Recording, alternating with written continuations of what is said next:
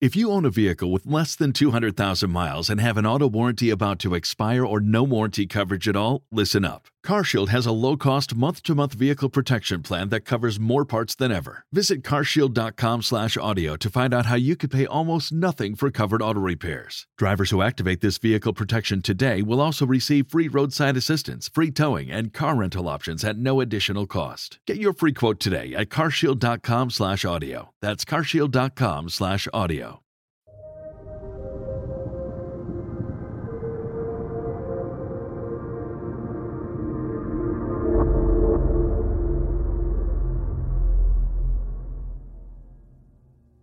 I attended UWF from 2011 to 2015 and really enjoyed my time on campus.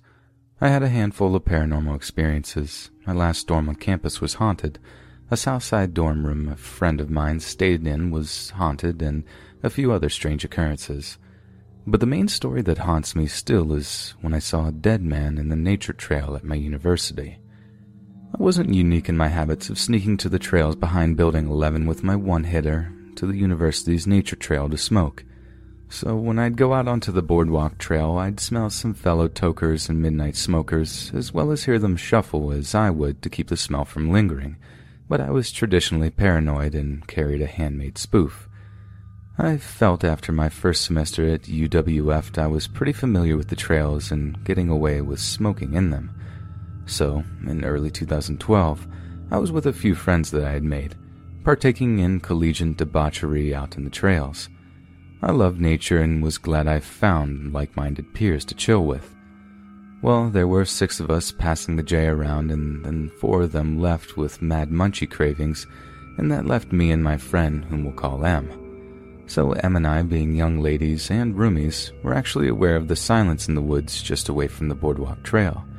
She and I were giggling over a cute guy friend of ours when we heard a deep wheeze. I jumped and looked around and saw a silhouette of a person near us up to the top of the wooded trail about 15 feet from the entrance of the boardwalk trail. I whispered to M. Do you see him? She nodded, not responding, the J still burning in her hand. I told her to pass it. I damped it out with my saliva and hid it in my plastic spoof. Yes, by this time I had upgraded. I was freaking out. It's probably campus police or a random guy, or a random guy who wasn't a student. Again, we were both young girls, freaking this was going to be a bad situation. Boy, oh boy. She and I stared this figure down. She held my hand, and I tried to summon any and all courage I had. Any sense of high we had was absolutely gone. I felt cold sober as this thing or person began gliding towards us. He wasn't walking. There was no crunching of fall leaves behind this man's feet, no thump thump of footfalls. There was no snaps of twigs as you would hear if someone were walking. He was coming closer and closer to us, the cool air not being what was sending chills up my spine. He could barely make out a pale face, no hair really on his head, and he seemed older than a college student. My thoughts completely interrupted when I hear a very faint, Is this the way? And just as quickly as this person had appeared, it was gone. I kid you not, this thing now disappeared. M grabbed my arm, making small scratches with her nails as we momentarily crapped ourselves. What was that? What just happened? Where did he go? He was just there. Where, where, what, what was that? M stammered out. My mind was racing a mile a minute. There was no way. I didn't believe in the paranormal that strongly at the time. I finally find my feet dragging her and myself near where the silhouette was and duck through the bush to the boardwalk, passing one, maybe two people trying to get away with their own debauchery, but I didn't care. I felt like I couldn't breathe.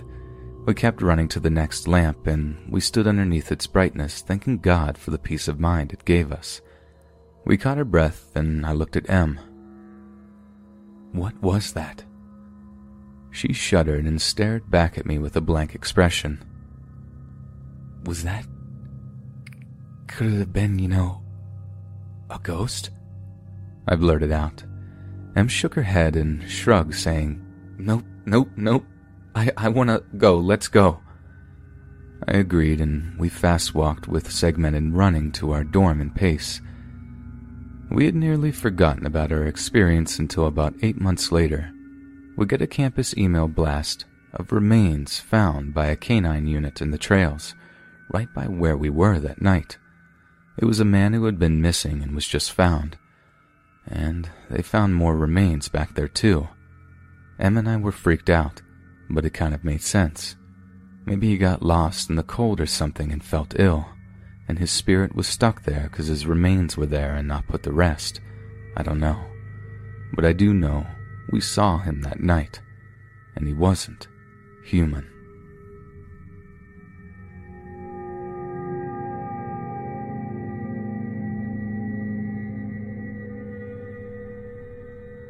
I work the graveyard shift at the wonderful Wally World.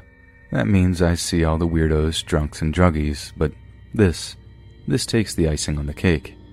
I'm a 20 year old female. I by no means am a big girl, but I'm a loner. Most people leave me alone, hence why I work third shift. This night started as your average night does go to work, get told what to do, and start on it. This particular night, I happen to be in the baby section. I keep to myself and power through stocking, listening to some sort of documentary as I do so. That's when I get stopped by a man. He was older, so I asked him if he needed any help. He informs me he is looking for a baby monitor for his wife. He doesn't know anything about them, though. I walk him over to where they are and start looking at them and comparing specs.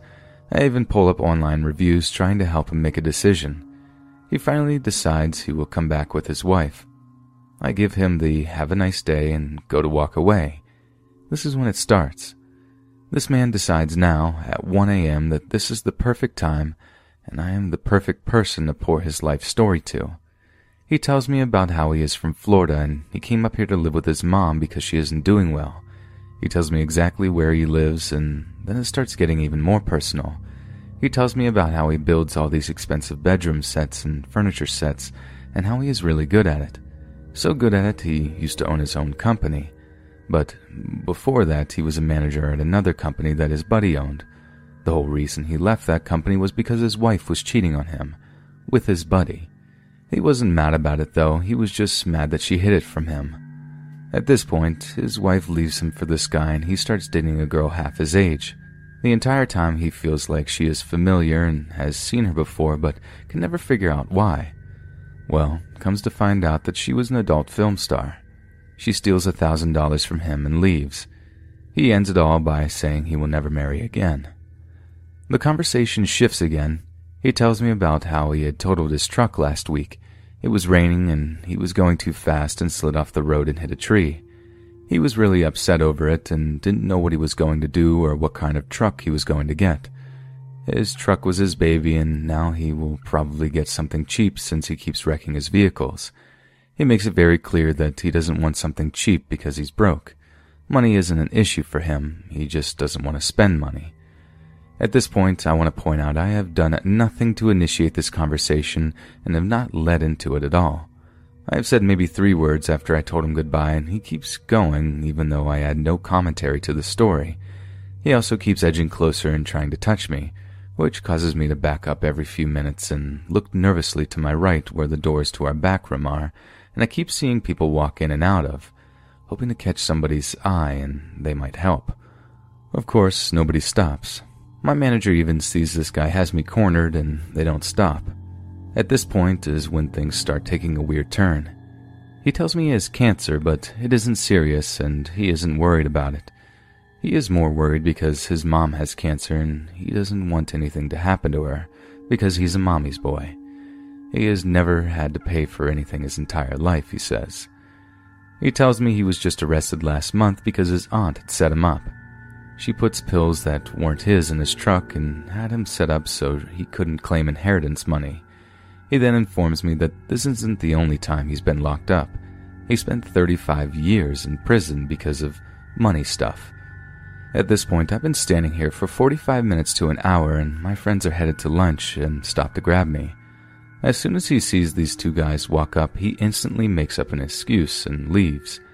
Once he is gone, I start to realize a few things. This man said he was 50. He went to prison for 35 years.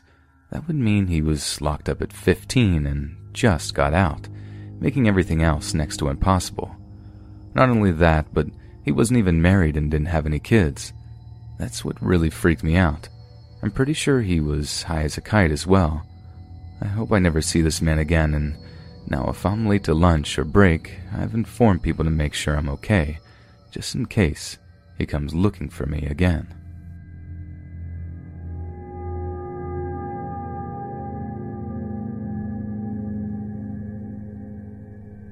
I am an atheist, but I always had questions after this event. I am 26 now, but I was about 8 or 9 at the time and extremely active. I enjoyed climbing everything I could find any building, tree, or object that had something to grab onto and ascend myself. I was on it. I was with my friend who was around my age, and we were playing in the backyard. The backyard met the driveway behind the house, which was separated by an 8 foot tall, 2.5 meters privacy fence. The top of each plank creating the fence came to a sharp point, each plank meeting at a sharp angle, leaving just enough space to slide a piece of paper through. On the other side of the fence, there was a carport over the driveway. Being the energetic child I was, I would start on the carport side, climb the carport, and use my arms to move myself like a monkey across the top of the supports under the roof. I would then grab onto the fence and pull myself over between the one foot gap of the fence and the top of the carport. I would then jump off the fence into the backyard and run inside and out of the back door leading to the carport and repeat this process. I had completed this successfully many times, and my mother, being the busy mother she was, never thought this was dangerous or had any reason to worry, since this behavior was not new for me, nor had I ever harmed myself doing this. From my continuous need to climb everything, I had built quite a bit of upper body strength for a child my age. No, really, I had visible back muscles. Not like a bodybuilder, but definitely not fitting for someone my age. I need to explain my yard layout for the rest of the story to make sense. We had two backyards. The carport separated them. We were also a corner lot, so to the right of my house was the second backyard, which was all grass and just had a shed. If you were standing in the carport looking over the fence to the right, you would not only see this backyard, but be on the other side of the yard, which was separated by another fence, meaning that this second backyard was fully enclosed by a privacy fence. With this view, you would also see a residential intersection and a little ways down the street, as houses were still being developed in this residential area. I wanted to show my friend my ability to scale the carport and jump over the fence. Today, however, my judgment would fail me. As I was using my arms to pull myself across a beam that ran horizontal of the carport and towards the fence, my hands got into something that felt oily. I could not see my hands as they were clasped against the bar, but I knew that a drop from that high would hurt, so I had to keep moving until I at least reached the fence. Just as I was almost to the fence, I finally stopped. Out of reaction, I reached out to the fence in mid fall. Now, if you remember earlier, these fences are pointy and come to a sharp angle, creating a small gap between each fence plank of less than one sixteenth of an inch. Grabbing onto the top of the fence was the worst mistake I had made. All in a split second, I fell further onto the top of the fence that I knew that I had grabbed and came to an immediate stop, suspended in mid-air, only a second later to realize that yes, I did in fact grab that fence. But I was not at the top of the fence as I had planned. My pinky, and only my pinky, was wedged about a foot down the fence in between the one sixteenth of an inch gap, the only thing that stopped me from the cross stud that ran along the length of the fence. I did not feel anything. I was just confused. On the third second, I screamed in terror at the realization of everything that just happened and must have been fueled with adrenaline. I pulled my entire little body up with my pinky being the only thing keeping me suspended in the air and threw my right hand towards the top of the fence, successfully grabbing onto the fence. I was able to then pull my weight off my pinky. I grabbed on and used my feet to brace against the 90 degree angle I was stuck on and screamed at my friend, which thankfully I invited over that day to go get my mom. I wasn't crying or screaming anymore. I just knew that I needed to hold on. I wish that I could say I remained brave and didn't cry at all, but that would be untrue. As soon as I saw my mom come out of the back door, I began crying. She ran over, freaking out, and put herself under me so that I could sit on her shoulders and release the pressure off my pinky without holding myself up. She told my friend, who was bawling and completely freaked out, understandably, as we were children, to call 911. Despite this, he successfully called 911 and described our house. I know it's been long, but please bear with me as this is where the event happened. From my unfortunate position, I could see above the fence. I was the only one that could see over the fence. I could hear the fire truck and I saw it pull up at the wrong house. With my child mind, I honestly told my mom, I hope that truck is here for me. I know, who else would they be there for? So they must have seen my little head peeking above the fence and ran around to the alley where I was in the carport with my mother to assess the situation. The minute they got there, one firefighter grabbed the fence with all of his might and attempted to part the fence to release enough pressure for me to pull my pinky out. It was no use. He tried a second time. It was no use. They discussed over a matter of 30 seconds on how to fix the situation. Now, my house is a corner lot, so not only can I see over my fence from the carport, I can also see over the next fence, which is how I saw the fire truck coming down the street and where they parked. Using the same position I was in, I could see a solid black truck coming down the street. The firefighters, still discussing their options, and my mom, getting worn out from holding me, were all completely oblivious to this truck. The vehicle pulls right up to the side of my house, and a black man gets out of the car and begins walking around the house towards the entrance of the car. I lose sight of him as he gets close to the fence and is rounding the first corner. Despite the situation I was in, my full attention was on this man. I'd never seen him before. I was not scared of him or worried. I just somehow knew he was coming over to help me. He rounded his side of the corner just as the firefighters left the carport heading directly towards the same corner to get what I assume was a tool to break or separate the fence. No sooner than the firefighters left back towards their truck, the unknown man walked around the same corner. At this moment, it is just me, my mom, and this black man. Without saying a word, he grabs the two fence planks and begins to pull the fence to separate it. I try to pull my pinky out, no success. He grabs the fence planks one more time and they bend, almost unnaturally. Try again, he says. My pinky slid out from between the planks with absolutely no effort. Y'all have a good day. He very plainly states as he walks back to the same direction he came, my mother showering him with thank yous and oh my gods. Just like last time, as soon as he rounded his side of the corner to leave the carport, the firefighters rounded the same corner with tools in hand to break the fence.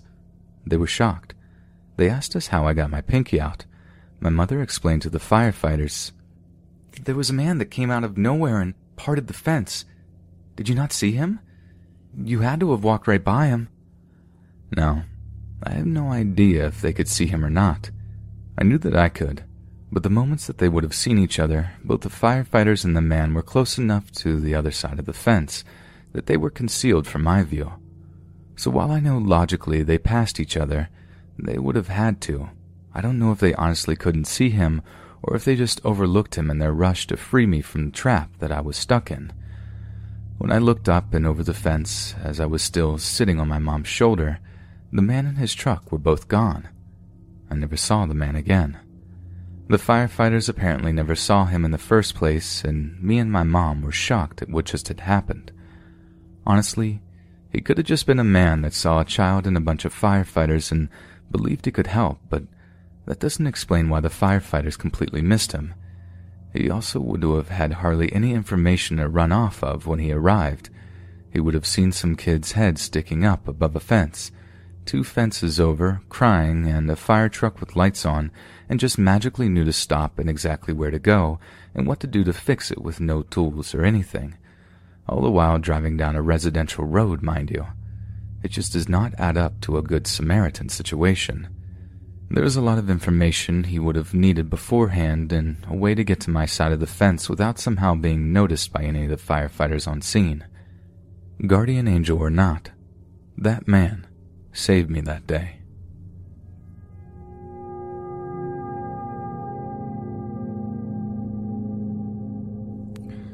So this story happened around two months ago to my friend, coworker, We'll call her Kate. Kate and I have worked for about three years together and have a pretty close friendship. She's five foot six, a high school basketball player, and the type of person that loves horror, paranormal, scary, creepy movies and shows, and an avid adrenaline junkie and what have you. We realized we have around the same birthdays, only one day apart. So this year we planned this whole get together dinner, bar hopping, and the occasional smoking, the night of her birthday bringing in mine. We agreed to meet at her place around 8:30 and figured where we go from there. It was about 7 when she had decided that before we go out for a long night, she would take her dog out for a walk. A lovable big pit bull named Jefferson Jackson. She lives around mostly elderly people, houses being remodeled, and two or three schools which you would think be one of the safest places to live, not having much going on at late hours of the night. Kate started heading down towards the corner of her house, reaching the first gate that marked the beginning of the school when she started to notice this dark older model car start to slow down, almost reaching a stop right behind her. At first, she didn't really think much of it since it was still early. They were also in a school zone which kids could be trying to cross the street. Kate started walking around the gate to get towards the front of the school when the car started slowly following not far behind. She took a look back and saw that the car didn't have his car lights on at all being weird for it being almost pretty much dark and you need them to see at night, especially in a school zone. So she figured he could be waiting on his kids and didn't want to waste his car battery or blind anyone with his high beams. The only light that there was was coming from street lights.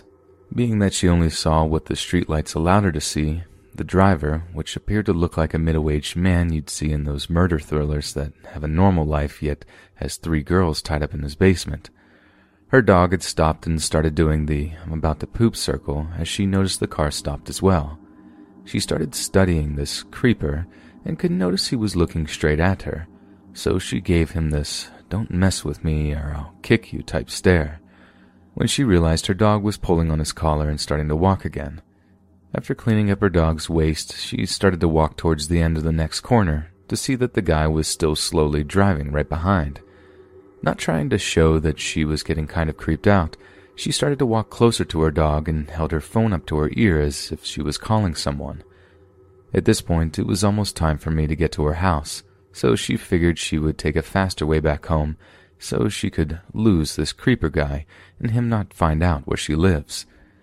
She began to cross the street to go back to where she came from when she saw the same car pull all the way up to the end of the corner and do an illegal U-turn and park. Her being the 5'6 lover of the horror adrenaline junkie went into fight or flight mode, grabbing her pepper spray, stood right up and decided she would give this guy a fight. As she stood there waiting for this guy to try his best to kidnap her, she noticed he was still parked. Confused as to what was about to happen, she started to fast walk, holding her dog's leash in one hand and her pepper spray in another. When she hit the end of the gate, she knew her street was next, which meant it was just a long shot home. She took one last look back before deciding this was it. She would be running and hopefully losing him. As she feared he was still slowly inching up towards the end of the gate, not yet getting to her, when she saw he was beginning to roll down his window with something shiny in his hand only the streetlights could reveal. She took a deep breath and started to run, her dog running right behind. She looked back halfway through her street and began to see the hood of the car slowly turning towards her, when she ducked into one of the newly remodeled house's bushes, hoping he didn't see. She held her breath, then hugged her gentle giant dog close, hoping he wouldn't make a noise or go off running. She began trying to call one of her older brothers when she stopped and realized it was probably a bad idea since she didn't know if the guy had gotten out of his car looking for her. So she started to count to a hundred. She grabbed the courage to speak through the bush and looked around, only the porch lights dimming the streets. As she peeked up, she saw the car reaching past her house towards the corner with its window down. She took the last of her fight or flight mode, grabbed her dog's leash, and began to run that last stretch home. Let's just say we ended up staying in her room, smoking all night until my birthday.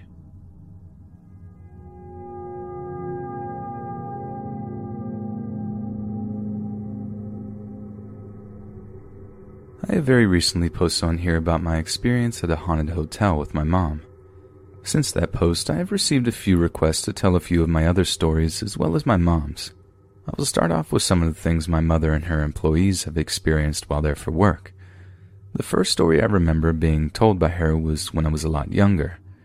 She and two of her employees and friends, who, for the sake of the story, I'll call A and T, so they were all exploring the old hotel when they stumbled upon an old staircase.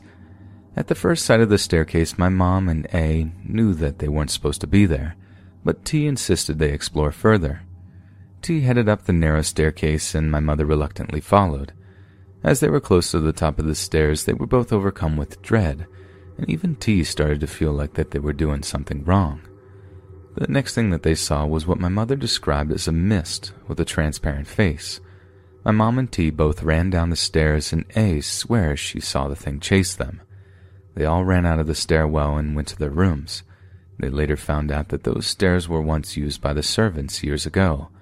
I myself have been to those stairs, and there is just a sense of unwelcoming coming from them. This next story is from just a year ago when I went there for work. Before we arrived, we were told that we would not be able to have our own normal room and instead received an upgrade that we would end up wishing we didn't receive. To paint a picture, when you walk into this suite, there is a small foyer. On the left is the master, and the right is another room. Mine, my mom's, and coworker's room that we all shared, and straight on was a little living room. To get into this story, I had to share a bed with my mother while on my computer who we will call S, slept in the bed right next to us. On the first night, I was laying in bed, unable to fall asleep, while my mom and S were fast asleep. I'm laying there on my side when suddenly I hear what sounds like a bunch of people talking, and I don't mean like five people. It sounded like a whole ballroom full of people. Now keep in mind it's around 11 p.m. and we are far from any public part of the hotel, but again, it's late and most people are asleep. The next morning, I tell everyone what I had heard, and S tried to come up with some explanations while A, the same employee of my mother's from the previous story, decided to ignore the possibility of anything supernatural, as always. I ended up putting it in the back of my mind, and we carried on our workday as normal. Later, during the day, my mother asked me to receive S's coat since we were heading out, and because I was the youngest, so I could move faster. I agreed, annoyed, and sped walk back to our room. When I arrived, I felt very uncomfortable. I headed to our room and grabbed her coat from our closet, the whole time having the feeling that I was being watched, so I just decided to try and hurry up. As I was opening the door to our room, it felt like someone physically pushed me out of the room and the door quickly closed behind me. I got a sick feeling in my stomach and practically ran back to my mother. I told her to never make me go back into that room alone again, but they all just shrugged, thinking I was being dramatic. The last story and biggest story happened just the night after my incident. I fell asleep no problem and wasn't woken up to bumps in the night, which is very rare at this location. The next morning, however, S asked us if we were up at any time during the night. We all gave her a quizzical look and told her that we hadn't. She then proceeded to tell me something that really made me quietly freak out. She said that she was woken up around 3 a.m. to the sound of footsteps and people talking in the foyer of our room.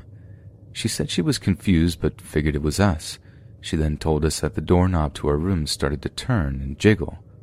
She said hello, and all the noises stopped. This really freaked me out because it proved that I didn't imagine what happened the previous day and night.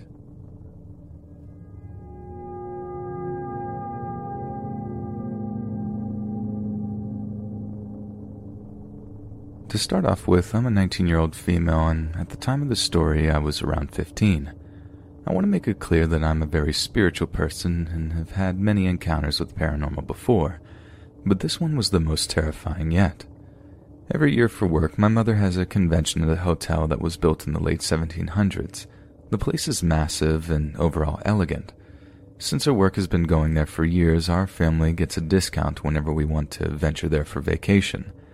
This was my first time at the hotel, and I instantly loved it. With me was my father, brother, and of course my mother. When we first got into our room, there was just a dreading feeling whenever I entered my room alone, so I tried to only go in there with my brother. We had a lot of fun eating gourmet food, getting a spa treatment, and wandering around the hotel grounds. I was outside one day with my camera and decided to take a picture of the main building. As I was looking through the camera, I noticed tiny windows at the top of the building. Nothing unusual, just windows to the old maid quarters, my mom would say. But I still got a weird feeling from just looking at them, and it didn't help that most of the windows were broken or even open in the dead of winter. One night after dinner, my mother and I decided to walk around the interior of the hotel while my brother and dad rested in the room. It was around 8 p.m., and there were very few people, especially if you strayed away from the main entrance. We took our time walking around and looking at various rooms, including a movie theater that we both refused to enter. Before we headed to bed, we decided to go back to the very top floor to look out some of the windows to get a better view of the town below. We entered the nearest elevator and pressed floor 16. As we were going up, my brother called to ask us where we were, and my mom and him started chatting. All of a sudden, the elevator doors opened, and we were both frozen in place. The door opened, and we both got hit with an incredibly cold breeze, along with a pitch black room. We both immediately pressed a different floor because we could sense that we weren't supposed to be there. I squeezed my eyes shut because I was so scared something was going to pop out at me. Suddenly the doors close and we both start to relax, but all of a sudden the numbers on the elevator's display panel starts going crazy. It was rapidly displaying two, then various other numbers, including those that weren't even listed as a button on the elevator. I got so scared and my mother and I were hanging on to each other in complete terror. By this time, my mother was off the phone with my brother, and we had no idea what was going on. All of a sudden, the panel displays floor 15 and the doors open up. Not wanting to stay on the elevator, we decided to use the stairs.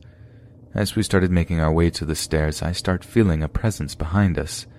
I let my mother know what I was sensing, and she just tells me to not look back and to walk as fast as possible. That statement freaked me out even more because my mother usually doesn't feel that kind of energy.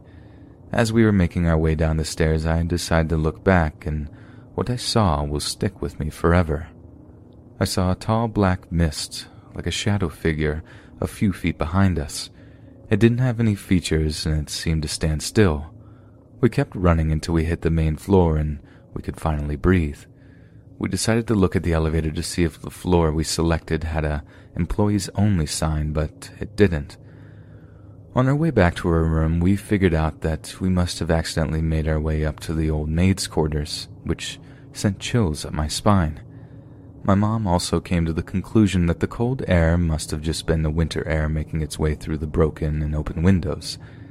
I agreed, but the cold air felt different from the crisp winter air from outside, but I could have just imagined that. When we got back to our room, my brother asked what happened, and we told him the whole story. All of a sudden, he looked at us with a weirded out look on his face and he told us that while on the phone with my mom when the elevator doors opened, he heard a bunch of whispers coming through our end.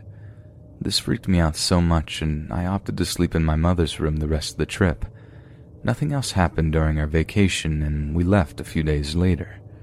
My mother still has her convention there every year, and now that I'm employed with her, I go as well.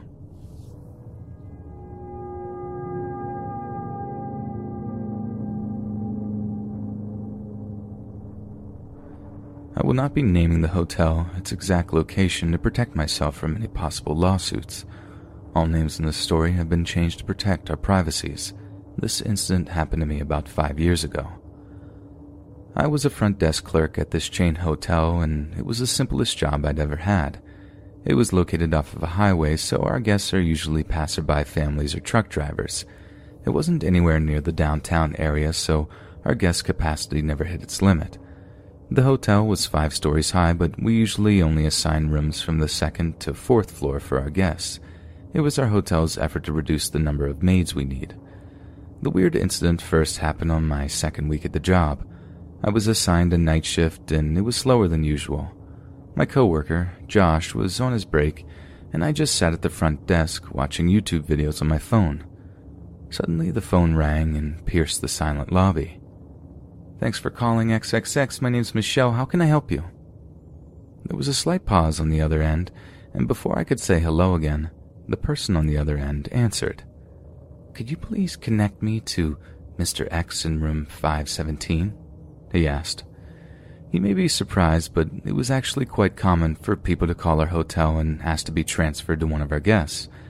Our hotel's policy stated we need to put the person on hold, call the guest, and ask if they were expecting a phone call. I placed the caller on hold, looked through our computer system, and realized that there was nobody in room 517. I picked up the phone again and told the caller that the last name was not on our guest list. The man didn't say a word and hung up the phone. About five minutes later, the phone rang again. I answered the phone and greeted the caller as usual. It was the same man who had called earlier. Could you please connect me to Mr. X in room 517? Uh, I'm sorry, sir, I replied. But the person you're looking for is not in our hotel's guest list. You may have the wrong. Click. He hung up on me again before I could finish my sentence. Josh came back from his break minutes later he smiled and asked me if everything was okay. I described what had happened in the past 15 minutes, and his facial expression changed immediately. Next time you receive that call again, just tell him, Okay, I'm connecting you now, and hang up. That's the only way he'll stop calling, Josh said. I pried and asked who the caller was, and he just told me not to worry about it. As it was only my second week at work, I didn't want to come off as a nosy employee. I nodded and got back to my YouTube videos. A couple of weeks later, I was working the night shift again with another female coworker, Nicole. The phone rang and I happened to answer it. Could you please connect me to Mr. X in room 517? I placed him on hold and started looking through our guest list. It was then that I remembered that it was the same guy who had called a couple of weeks ago. I remembered what Josh had told me to do and decided to try it out. I answered the phone and politely told him, I'm connecting you right now and hung up the phone. Nicole gradually turned towards me and asked, Room 517? I nodded and asked her what she knew about the caller. Nicole scanned the lobby to check for any guests in the lobby before signaling me to come close to her. We don't know who or what's been calling us, she whispered. He's been calling the hotel for over 10 years now. Apparently, there was a Mr. X who stayed with us, but died of a heart attack in room 517. We have no idea who's been calling. That creeped me out. I asked if Nicole had ever answered the guy's call, and she said every front desk employee has received the call at least once. She then warned me never to lose my cool with the caller, as a previous employee mysteriously quit his job a day after raising his voice at the caller. He became extremely ill and was bedridden for months. Throughout the five years working at the hotel, I've answered the call for room 517 about 50 more times. It was very frequent. I grew used to it and almost felt weird if he hasn't called for weeks.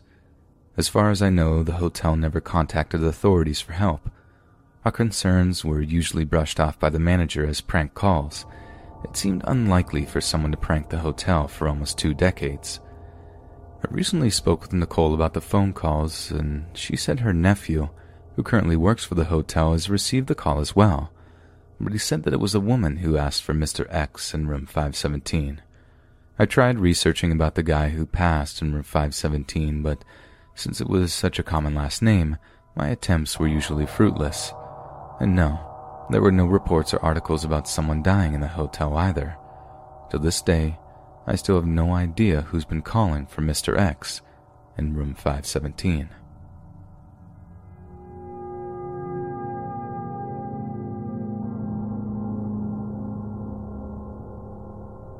I'm a 16 year old male and I live in the suburbs on the East Coast in a town with a population of about 25,000 people. It was a normal night a couple of years ago. I don't remember exactly what I was doing that night except that I was on my way home when this happened. I was in the car with my dad and my little brother. My dad is an alcoholic and used to verbally and physically abuse my whole family, and as much as I'd love to divulge into the horror of my upbringing, this is the only detail relevant because even though my father is now sober, I'm still very uncomfortable around him, but my little brother was too young to remember much from when he was abusive and is much closer with him. So when we ride in the car, my brother sits in the front with my dad, talking about whatever, and I sit in the back listening to music with my headphones falling into my thoughts while staring out the window. This night, while I was on my way home, was no different. I remember we were almost back, maybe about five minutes away, and we were coming up on passing a church, and I got immediate goosebumps when I laid my eyes on it. Then I was rushed with an overwhelming feeling of terror and couldn't look away from the church as we grew nearer and nearer, fearing something bad would happen if I did. Now, I listen to horror story narrations, read all kinds of things on Reddit, love horror movies, go to every haunted house in my area, and spend lots of time outside late at night when the weather permits it, going to the woods and abandoned places with my friends, so this unexpected feeling of terror on a completely normal night, surrounded by what I knew as the safe place I grew up in, was very unusual. As we get nearer to the church, I see two deer in front of it on the lawn. One is laying on its side, the other is standing, and it has its head bent towards the other's stomach. The deer on its side is dead, and the other deer has giant black horns that almost look like the horns on the helmet Hela wears in the Marvel movie Thor Ragnarok. They were absolutely massive, and it looked like the deer shouldn't have been able to support their weight. I'm frozen in fear when I realize the one standing up is devouring the dead one as we pass by it. It looked up at me, straight in the eyes. It felt cold and angry, and I knew any intentions this thing had were malicious. This is weird, but locking eyes with it almost made me feel like it knew me, like it stared inside my soul and explored every nook and cranny in my brain. Thinking about the feeling still sends a shiver down my spine because it was so unnatural, uncomfortable, and terrifying. But you could say that to describe everything about this creature. The skin had begun to rot off its face, and I could see parts of its skull. It had sharp, shiny teeth and was covered in blood. My father and brother didn't notice anything and thought maybe I was seeing things, but that primal fear convinced me it was real because I've never felt any kind of fear as real as what this felt like. I was truly scared for my life, and those few moments passing by this thing, I could feel its rage. It was almost tangible and it felt awful. I knew that it wanted to kill anything or anyone, and it would do anything for the satisfaction. I believe me noticing its presence made me its next immediate target, which would explain why I was the only one affected by its presence, my father and brother both unalarmed enough to not even notice it. But thank God I was in the car and we passed it, and that night went on as usual. I couldn't stop thinking about it though, so I went to the church the next day early in the morning, and I found the dead deer. All of its fur was skinned off, and it had a huge hole in it, and Upon looking inside, I saw that its body was completely hollow. No blood, no organs, no nothing. But it wasn't flat. It looks like everything was still intact, that it just died and had no fur. It was gone before the day was over. I still have no idea what happened that night, but I haven't seen anything similar since this, and I don't know if it was a skinwalker or not. All I know is that it scared the life out of me, and I hope I never see anything like it again.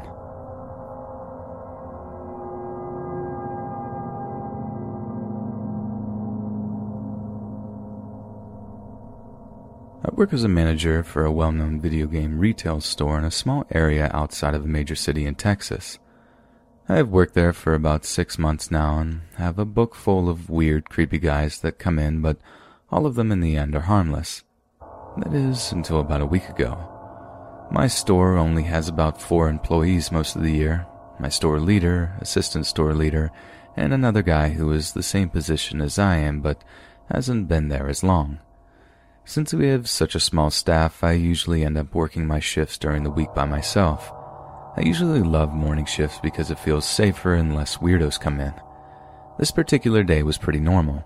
The mail guy brought in our deliveries, and maybe one or two people came in to browse.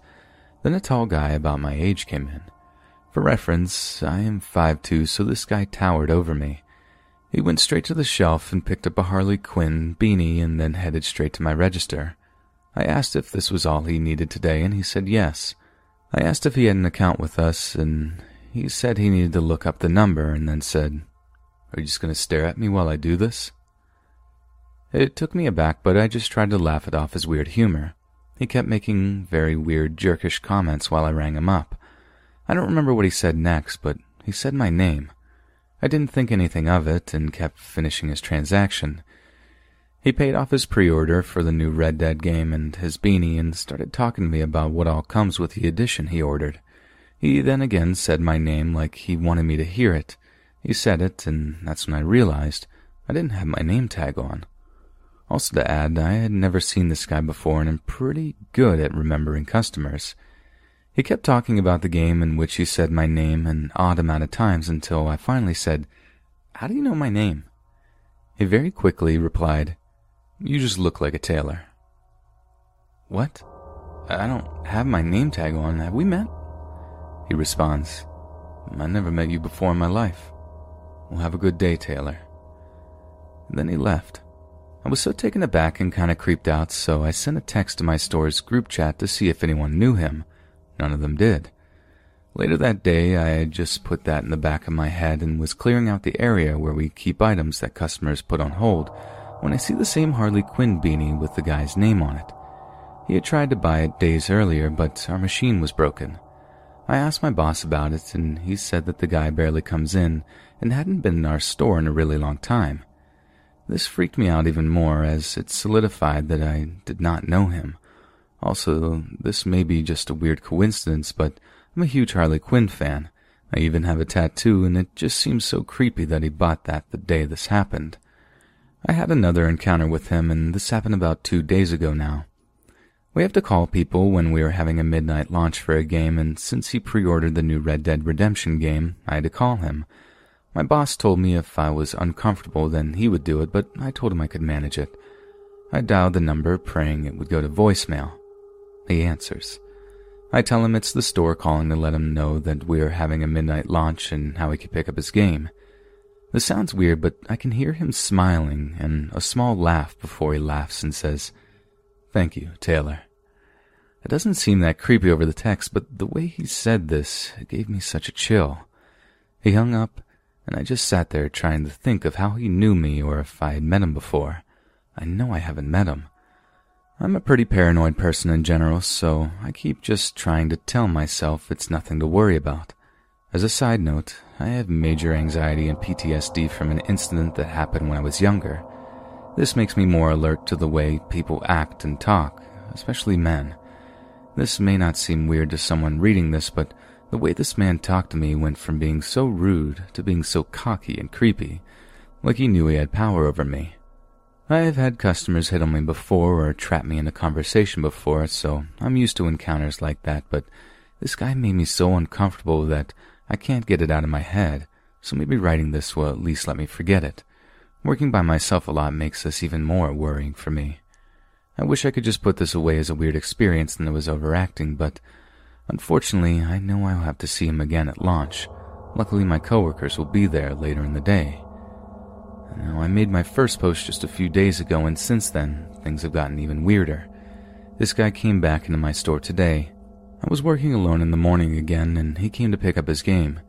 He didn't really say a lot at first, and I was in a way relieved because I did not want to have another creep encounter with this guy. I finish up his transaction and tell him to have a good day. He then leans on the counter and says, How are Sammy and Benny? These are the names of my cats. I froze and could only squeak out, Excuse me? He then repeated himself, and my stomach immediately dropped. I did not know this guy, and how does he know not only that I have cats, but their names? To be fair, I do talk about my cats a lot, but I know I have never told this guy.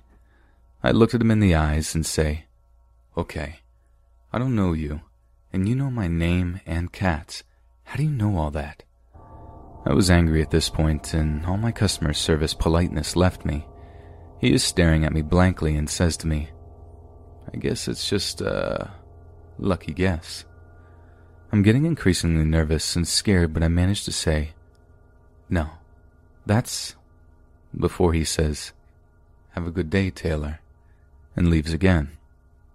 My boss is on vacation and won't be back for a week, so it's just me and my coworkers I lock the store for about 15 minutes and text all my coworkers about him and to be on the lookout. Then I just crumble into tears on the floor. I so hope this is the last time I have to deal with him, but I fear that it's not. It's holiday season, so we have a bunch of new employees and I won't have to work alone for the next few months. Hopefully, this keeps his weirdness away. The coworkers know his name and what he looks like now, and he is not welcome back.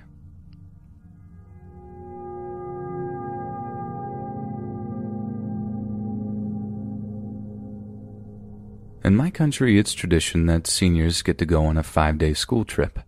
So this acquaintance, Hope, went with her school abroad to Spain. At the fourth and last night of the trip, she, with her school, went to a club. She was generally a very carefree, borderline wild person, so making out with complete strangers in the club wasn't something serious for her. And so she did. A twenty something year old man, upon seeing her, asked her to buy her a drink as in my country the legal drinking age is 18, and given her personality, things quickly escalated to a full blown makeout session. The guy, though, was getting too touchy for her liking, so eventually she told him she doesn't want to continue. Surprisingly, he didn't take it to heart as he was pretty chill about it, and he still asked her to go to his place with him. She quickly explained that she was on a school trip and she wasn't allowed to leave the club. Again, calmly, he wrote on the receipt of his drink his address and number and gave it to her in case she changed her mind. He left after that, and she quickly forgot about it. Upon arriving back with her school, almost a week after the trip, some very bizarre looking pimples make their way around the area of her mouth. They were big and infected. As the days progressed, the pimples stayed, even getting worse at some point. She went to a dermatologist quickly after she realized those pimples weren't the traditional ones almost every teenager has. The dermatologist told her to do some further examination because the areas were seriously infected. She followed the doctor's orders and waited for her results. When the results came back, the doctor had a very severe expression and asked her if she did something peculiar the last days. She replied that no, she just returned from her school trip he then proceeded to ask her whether she had kissed anyone on her trip. She confirmed his assumption, and it was then the doctor told her that the area was infected with microbes found in dead bodies.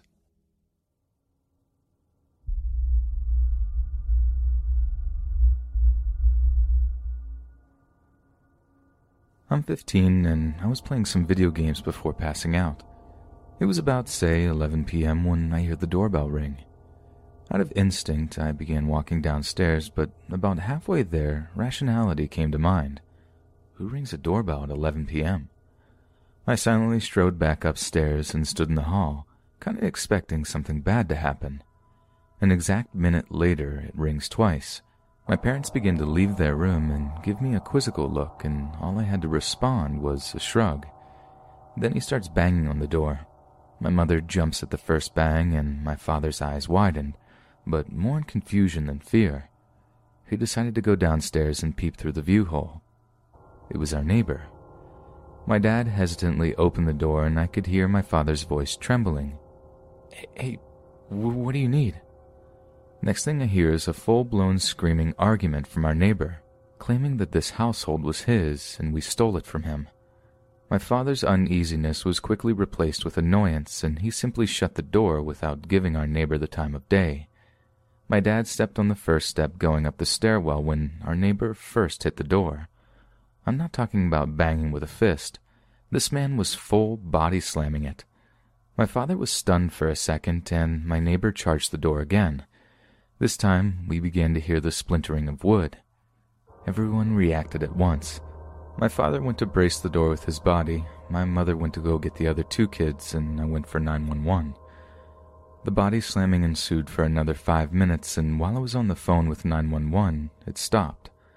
I thought it was over and I was relieved, but I still stuck on the phone. I go peek out the front window of my house, and boy, was it only getting started. Our neighbor took his Jeep Wrangler and simply directed it straight at our house. We had zero clue what he was doing until we hit the gas and we heard the squealing of tires. Then he immediately hit the brakes. He was trying to scare us out of the house. I was still on the phone with 911 and I stepped away from the window to comfort my siblings, crack jokes and such. Eventually, police arrived and arrested him. The next morning I left for school, still shaken from the night before. I stepped on our front steps and saw tire marks leading up to our front door. the lunatic actually nearly rammed our door down with his car. I never found out if he was mentally ill or on something, though it really seemed like it, and I never want to see this guy again. But the unfortunate part is that he lives directly to my right.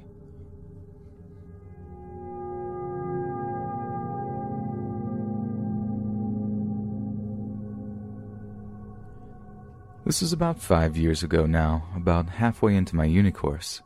I was living in a shared house with this harmlessly useless stoner, and nothing short of a bomb would disturb him up at night. The house was on a fairly well trafficked road, on a route between several local pubs. I had essentially the entire lower floor of a three tier house. Basically, it was a luxury basement with ground level windows looking up onto the front door.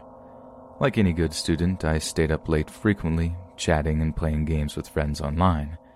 It was about three in the morning when I went to bed, but about half an hour later I heard frantic slamming on the front door. My first thought was that my housemate maybe had been out. Hadn't seen him that day. He had some pretty sketchy friends that I tried to avoid and had forgotten his key. This is a pretty common occurrence, and I'd frequently come home to him sat outside waiting for me to let him in.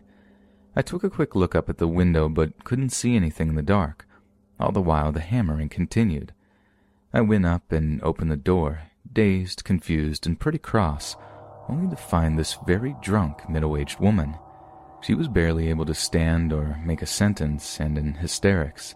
Genuinely concerned, I make the mistake of asking what's wrong, and she proceeds to ramble on about having lost her belongings following some sort of argument. She says she can't get home, so she'd been knocking on all the houses along the street, but no one would let her in. She starts pleading with me to let her sleep in my house for the night, and although she's clearly vulnerable, that's not happening. By this point, though, I'm pretty scared she'll crack a window, though, or something if I just shut the door on her. She seemed pretty volatile, and my bedroom windows were cracked. Single glazed panes. Gotta love student housing at kicking height. Somehow I convince her to let me pay for a taxi instead. However, given the condition she's in, I feel it's safer for both me and her if I call the police. I ask her to wait on the step while I go get my phone, and then quietly call the police. I explain the situation, and they say they'll send someone ASAP. I return to the lady and, as cheerfully as I could, say the taxi's on its way, then spend the next excruciating half hour trying to keep her calm by sympathetically listened to her switch between talking about whatever argument she had and her ranting on about how people were terrible and that no one in the world cared anymore. Eventually, the police car pulls up, at which she turns around furiously, accusing me of lying. I did, and calling the police, like any sane human. For a moment, I'm terrified that she's going to go for me, and really wished as a small girl, barefoot in a fuzzy red dressing gown, that my six foot dodgy housemate had been there to back me up. Thankfully, two very large and very kind policemen get out at that point and gently convince her that they were driving that way anyway, saw the commotion, and that, that they would give her a free ride home instead of getting charged a bomb by the taxi. As they walked away, one of the guys explained that she was well known to them and that they would make sure she was safe that night. Thankfully, I never had another incident involving her, despite it being a fairly small town, and nothing worse happened than me being a little shaken up for the rest of the night. I have, however, moved back here to live with my now boyfriend, not the stoner, a sweetheart who prefers his herbal mixes and tea bags instead, and a crush I had on my course, so it's entirely possible we could meet again. Hopefully by now, though, she's getting a bit better in life. We all have our rough times, and I hope she's okay. The kicker is, my housemate was in, and he slept through the entire thing. He was generally bemused when I told him and said he hadn't heard a word.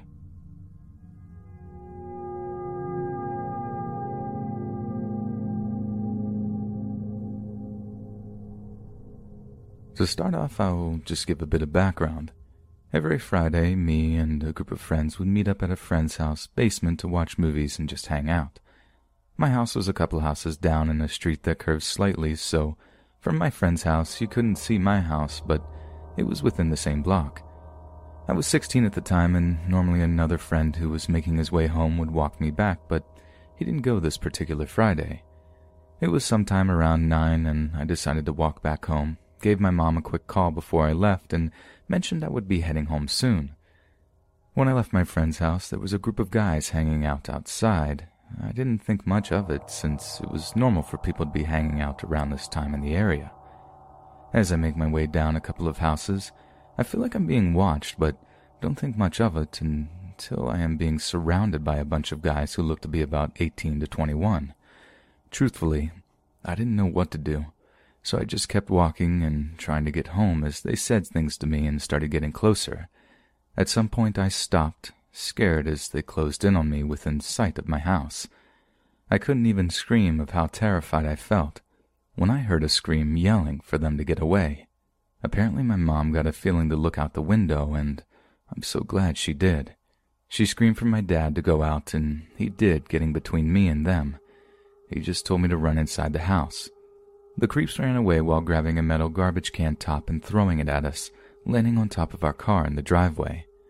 That dent always reminded me of how lucky I was.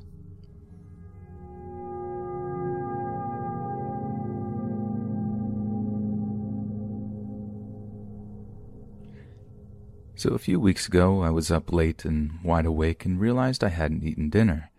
It was around midnight and I wasn't in the mood for drive-through and hadn't done grocery shopping, so I decided to go to my local 24-hour Walmart for a frozen pizza and some ice cream. I'm clearly single. My city is very middle class, very quiet, very suburbia, so I was really not feeling at all concerned about going.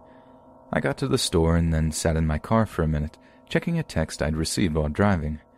I saw something out of the corner of my eye, but initially ignored it. I'm in a parking lot. Of course there will be movement.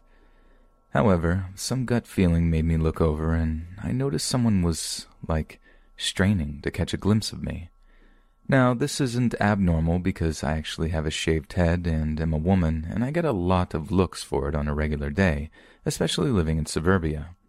People are always drawn to take an extra glance at the unusual, and I see people all the time doing the scan because they want to figure out if I'm a guy or a girl, if I'm sick, why I have a shaved head. I'm not punk or alternative, and I definitely appear healthy, so I understand to a point the confusion or stares. I don't get that weirdness in the city, but that's besides the point, I guess. So as I glance at him quickly, I give the old half smile, we both are acknowledging each other, so you can stop now, nonverbal thing. My state is pretty passive aggressive, so that's a thing here. He quickly looks away. I go back to my text. A tingling feeling on the back of my neck makes me look over, and now I'm really creeped out. He's really staring at me now, and now that I'm looking closer, I see the way he's staring is not at all out of curiosity. I look at his eyes, and they're dead and blank and menacing all at the same time, if that makes sense. Something about his eyes sent ice through my gut. I can see he's in a rusty truck full of weird stuff in dirty plastic bags and has a giant smear of what looks like blood all over the passenger door, like old dried blood. I grew up in a family of hunters. I know the sight of blood when I see it, and there was a lot of it. I just had all my instincts screaming that something was terribly, terribly wrong. This all takes about 30 seconds, I'm guessing.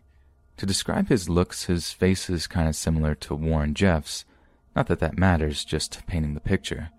I should mention he wasn't blinking. He was really straining to see me. He held up his phone without looking at his phone and still not blinking, and flash. He's just taking a picture of me. I'm scared at this point. My fingers and knees are trembling, and I push down on the brake, and it takes me a few tries to push the button to start the car. He takes another picture. He starts his truck. I drove right out of the parking lot and onto the main road. He's following me, and I debate calling the police. I'm about to call when I realize he's not behind me anymore. Okay, I'm fine. Everything is good. It's fine. I took the long way back to the store. Yes, back to the store. Apparently, I'm incredibly stupid. I don't know. I get to the store a little jumpy, but he's not around. I'm inside with my basket, I have my pizza, and I'm now browsing for the pint of ice cream I'd like. I see another flash. I turn. It's him. At the end of the aisle. He's still holding his phone up weirdly without looking at it. His clothes are incredibly dirty. I'm angry and I now yell, I'll screw this dude, because I get aggressive when I'm scared. I slammed the freezer door shut and began stomping toward him, even though I was terrified, to try to scare him off, and it worked a little bit. He ran off. The ice cream is near the registers, so I grab a random pint and very quickly hustle to the register. He wasn't behind me. I start ringing up and look behind me, and he's in the women's clothes, which is right behind the register. He has his hand on a pile of shirts, and he's kind of fingering and rubbing the shirt on top and looking at me. I told the cashier as quickly and quietly as I could what was happening, and she called the MOD, who I guess called the police. She advised me to stay by her. He must have gathered what was happening and scampered off. By the time the police arrived, he was gone, and my shock had worn off, and I was visibly upset.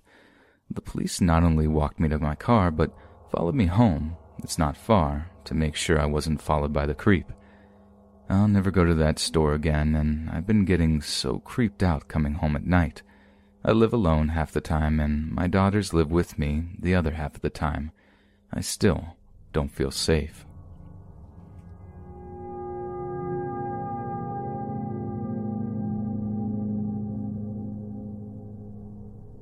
This happened a few weeks ago.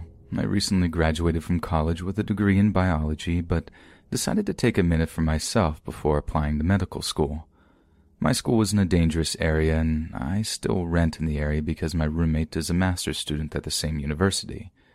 We live about five blocks off of campus on a street where you wouldn't want to be caught alone at night. One day, I was by myself in our apartment, jamming to some tunes, and I heard banging on the door. This was odd to me because my apartment is a row home style apartment with two other apartments below me and a front door, which I had most certainly locked behind me when I entered the building about ten minutes prior. It was also concerning because I'm a five foot tall woman and currently alone. Since we live on the top floor, nobody but my roommate and I are ever up on the third floor, and I had not recently submitted a maintenance request. I turned the music off and sat still for a moment, waiting to see if anything happened again. The banging started once more. Now, I recognized that this was stupid, but I walked to the front door and opened it the tiniest crack to see a large, dirty, heavy-set man with a beard on the other side.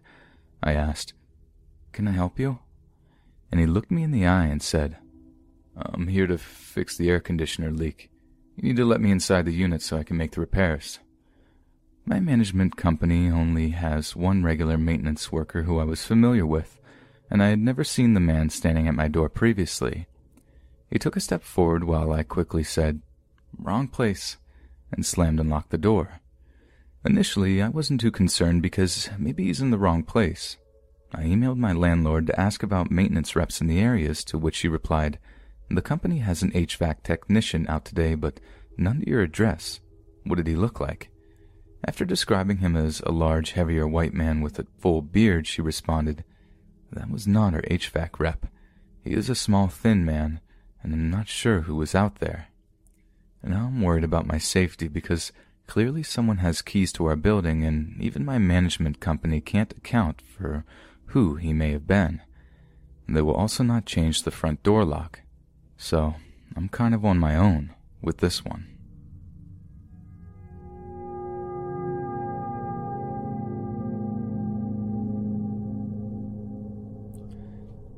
Six years ago, I had just graduated nursing school and had not gotten my certification yet, so while I studied and waited for my test date, I worked as a CNA.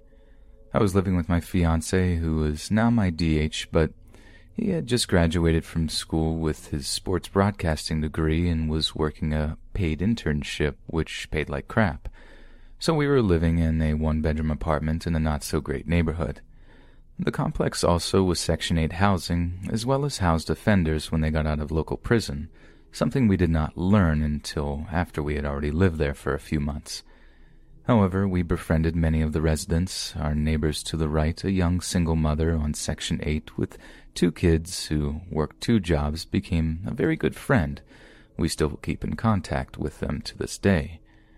Our neighbor to the left was an ex-con, a guy named Raymond that worked at a bakery. He often brought us bread and donuts that he had gotten from work. Then Jake moved in. He resided in the unit across from us. I was home the day he moved in, I was outside our apartment, sitting in a folding chair reading a magazine, enjoying the nice spring day. First thing I noticed was that he had an electric monitoring bracelet on. He also was a scary looking guy. He was only five eight, but had long, greasy blond hair, a pockmarked face, and his facial tattoos put Post Malone to shame. He saw me sitting there as he moved things into his house, and he came over to where I was sitting. I grabbed my magazine to go into the house, and he started talking to me. Just polite things, and so I decided to be nice, even though my red flag meter was going off. He introduced himself as Jake, and I gave him my nickname. Not my actual name, but what others call me. He started asking me if I lived alone and other more personal things, so I gave a hasty answer of, no, my fiance lived here as well, then excused myself. I noticed he was still standing out there just staring at my door, so I quickly closed the shades and went to watch TV. Later on, when my fiance was home, I told him about Jake and how he was staring. My fiance told me just to be careful and that he would walk me in from work as we both left at the same time. For a while, things were good. I never saw Jake, and I think fiance ran into him once. Then I ended up passing my nursing exam I also got a better paying job. Fiance was hired by the network he was interning for. Things were looking up, and we found an apartment we could afford in a nicer part of town, with a doorman and everything. We bid adieu to the complex and the friends we had made there and moved into our new place. I thought my days of ever seeing Jake again was over. One day, while working my job in the busy ER, I saw a familiar face. It was Jake. He had taken an overdose of meds and was on a 24 hour observation. There was not a room available for him, so he was kept in the ER. I went in to take his vitals and he recognized me. He then went off on me about how I had moved out without saying goodbye and how much he missed me. Just crazy things being that we barely knew each other and had really only talked that one time. I explained myself to the charge nurse and she got someone else to babysit him as I didn't feel comfortable. After my shift, I headed out to my car and I was about to get in when I saw Jake walking briskly towards me. I got in my car, locked the car, and started it by the time he made his way over. He started hitting the car, banging my trunk and slapping the windows, shouting at me to open the door. I drove off, but not before he got one good kick to my bumper. I was terrified to go to work, and for a while, I insisted that security escort me to and from my car. Three months had passed with no sign of Jake, I started realizing, and I started walking to and from my car by myself. One day I am heading to my car when someone bumps into me, like they were trying to bump my hip, but I am tiny, only five foot two, and was a 110 pounds at the time, so I lost my balance and went flying. I twisted my ankle and I'm grabbing it when I look up, ready to tell whoever did it off, when I see it's Jake. His hair had been cut, but he looked manic and he was staring weirdly at me. I hit the panic button on my car and he took off running. After that, I went to the police. I got a restraining order against him. He ended up breaking the restraining order by approaching me again at work, and this time, thankfully, when I was around several other coworkers. He ended up going to jail for breaking the restraining order and breaking parole. He was released last year according to his parole officer who contacted me. Thankfully, we live a state away from there now, and he never knew my full name.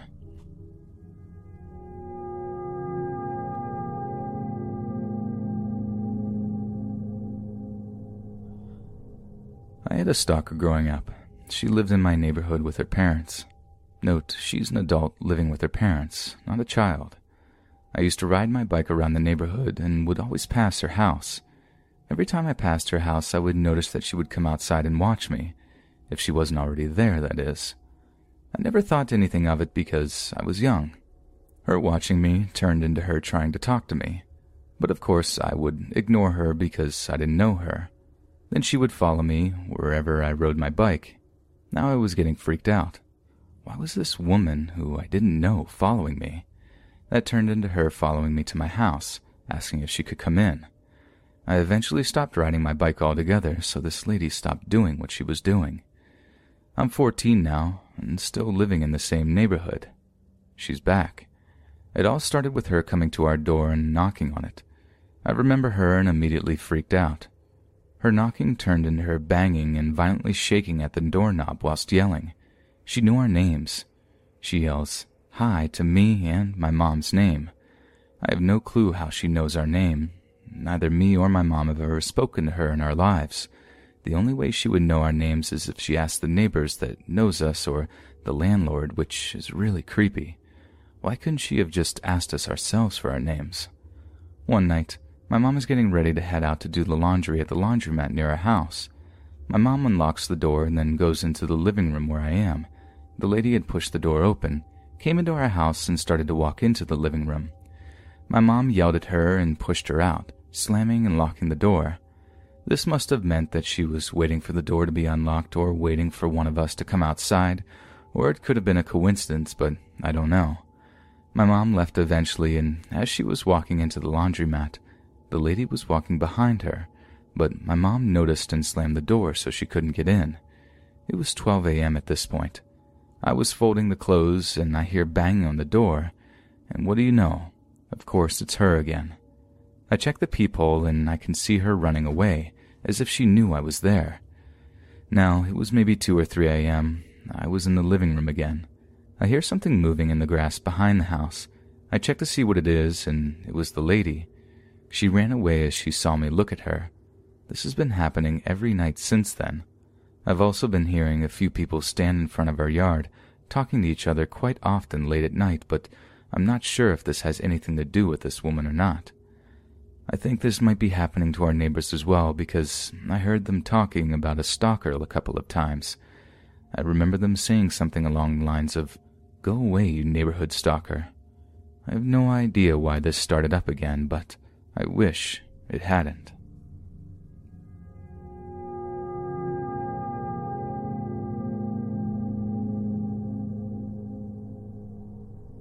Currently, I attend a university in a small town here where there's many college students, but it's hard to really build a connection.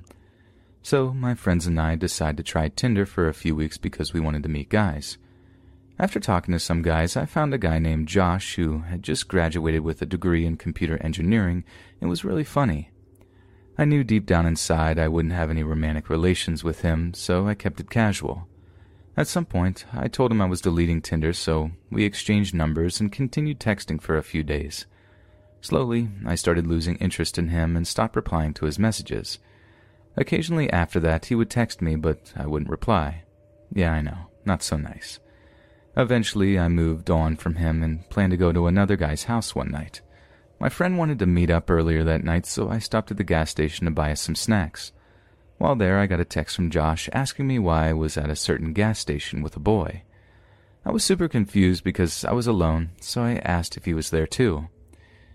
He didn't reply, so I brushed off his comments and went about my night.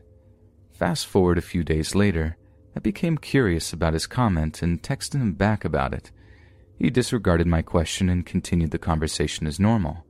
We continued texting and agreed to meet up at his place to hang out. Before class one day, I decided to go over to his house and hang out. I met him, and he looked entirely different from his pictures. It was like he was a catfish. I was definitely confused, but decided to still give him a chance. He later admitted that the picture was two years old. After talking for a little bit, things got heated and we started undressing. Then, you know, things happened. After we were done and just laying in bed, he started telling me about his cool inventions and how he was able to program the lights in his room to his phone. Then I asked him what else he is able to do using his softwares, and he mentioned how he was able to access my phone and view me through my phone a few weeks back. I wanted to make sure that you weren't a catfish, so I looked through your camera on your phone to see you. Josh said. I was so mortified, but I had to act natural so I can find out what other things he was capable of doing. So when I was at that gas station that night, were you able to track me? I asked him. He then proceeded to admit to me that he's been able to access my messages, and that's how he knew I was meeting a guy that night. Mind you, I'm naked in this bed with this guy while he's telling me this. I then proceeded to tell him that I had to go to class and attempted to put my clothes on. He then persuaded me to continue whatever we had going on, but the look on my face clearly stated I was ready to go. He continued to insist, but I said, I think we're done here, and got up to finish putting my clothes on.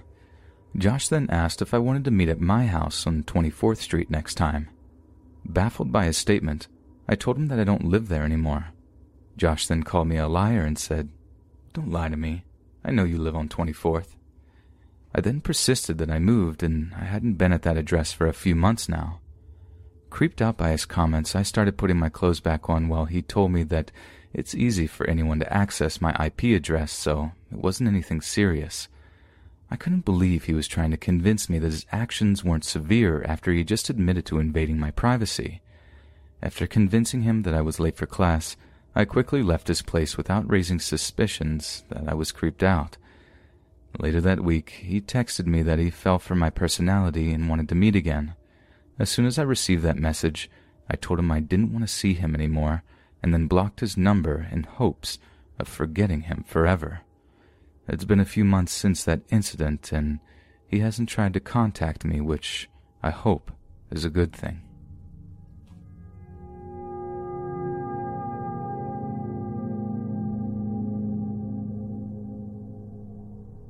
This story happened many years ago. I was 19 years old and lived with my parents at home in a fairly bad neighborhood. At the time, I had a very large, loving dog that was half Great Dane and half English Mastiff, who was the sweetest little angel you could have ever meet, but huge. We were talking over five feet on her hind legs and well over a hundred pounds. It was late one night, and I decided that the middle of the night was when I wanted to go to a local 24 hour grocery store to get a few snacks. At the time, I didn't own a car, but I did have a license and my father had a car. Since I was young, I figured I could take the car, drive the few miles to the store, pick up my snacks, and be back having the car in the driveway before anyone knows I'm gone. The only issue was I knew my dog would start barking and crying if I left her alone while I went to the store. So I decided that I would take her with me and leave her in the car, since it's the middle of the night, so it's not going to be hot and all will be well. I get to the store, get out, and pick up a few snacks, pay the total, and head back to the car. It's the early 2000s, and my keys are on a lanyard around my neck. As I am walking quickly towards my father's car, I notice in my peripheral vision there's a man who had gotten up from a bench on the side of the building. I heard him say something, but I don't turn around and have no clue what it is. I start to quicken my pace and wonder if I'm being paranoid. By the time I opened my car door, this man was in a full sprint towards me. No keyless entry system or alarm. I slam the car door shut, and before I can even lock the door, I see a hand slam on my window, full palm. In the next split second, my beautiful, amazing, huge dog lunges from the passenger seat across my driver's seat towards the window. With teeth and barking, I had never seen her act like that. Then I hear some obscenities from the man before he disappeared off into the darkness. I got home safe that night and nothing came of it. The neighborhood the stores are located in are notorious for panhandlers and theft and robberies, so I can't tell for sure what that person wanted from me. If they would have hurt me or if I was just overreacting. What I can tell you is that I'm very glad that I had my guardian angel with me that night.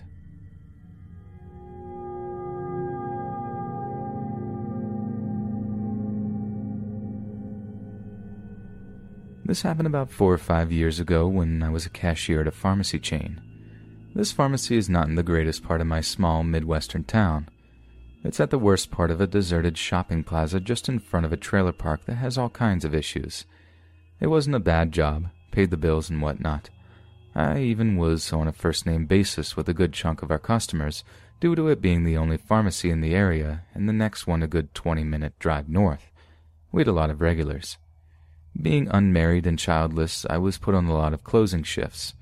There were always at least two of us in the store at a time, so if I couldn't handle the drunks and the meth heads, I could always call in the closing manager for backup, or so I thought. A group of guys from the trailer park were in buying several cans of cheap tall boys to take back to the park. I knew them, but not well. One of them, despite being married, was always really flirty with any of the poor women working the register that night, he cranked it up to 11 and kept telling me that I was going to go out with him. I kept turning him down, but he kept insisting. I ran to the phone to page my closing manager, telling them that since there were four of them, I needed to call for register backup. I didn't realize that she had gone to the walk in cooler and couldn't hear anything. I felt trapped with this guy and his buddies, who were egging him on. I was so close to tears and kept insisting that no, I wasn't going to go out with him and that I was engaged. He offered to wait until the end of my shift to show me a good time. Thankfully, someone else came up to the line, and it was the man who ran security for all the events at my old high school. He chased them off and stayed with me until my manager came out of the walk in. When we locked up for the night, I made a beeline for my car and raced home. To this day, I never let my guard drop when I walk alone to my car.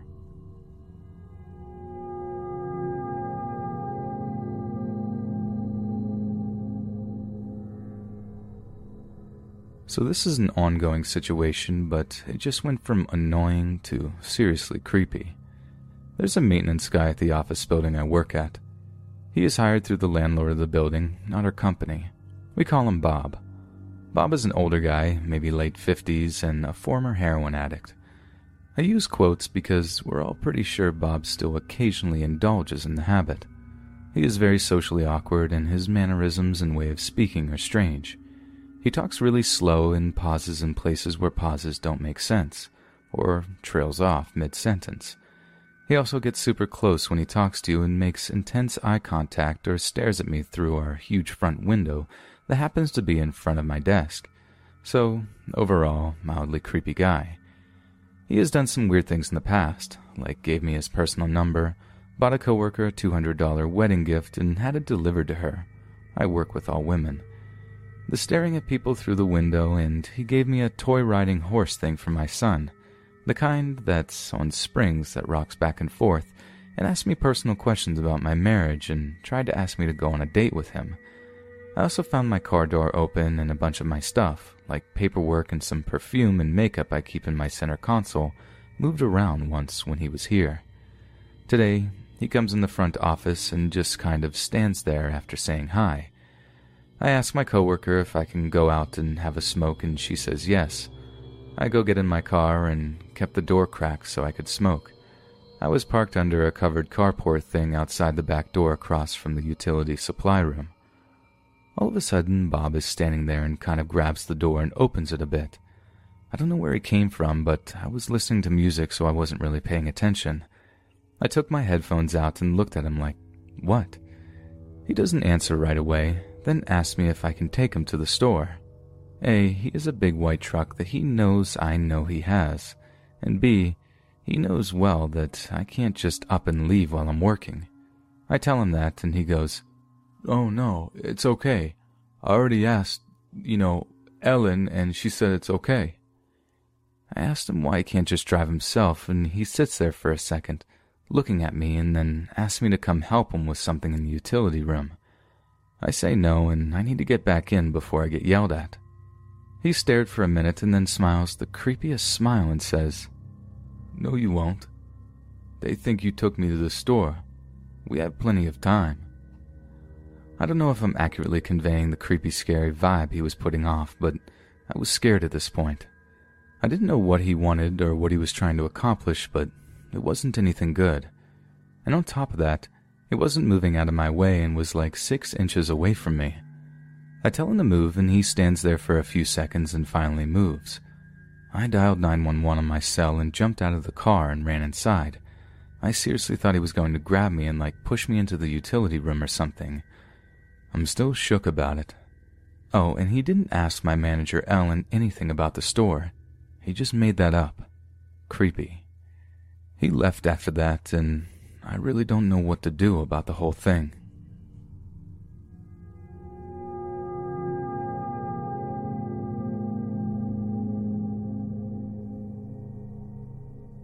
This happened many years ago when I was 12 or 13. I was walking from my apartment to the grocery store to buy some things. It takes about 10 minutes to walk each way. As I was walking home from the grocery, a car with four big Nigerian men slowed down with their windows down trying to talk to me. Hey there, little girl. What are you doing? You want to come to a party? We have drinks. Now, I'm a small five-two girl, so I was terrified. I ignored them and walked faster, hoping they'd go away. Want to jump in bed? Why are you ignoring me? I quickly managed to get past my guard's house and basically ran back to my apartment block. I was praying they wouldn't get out of the car and pull me in.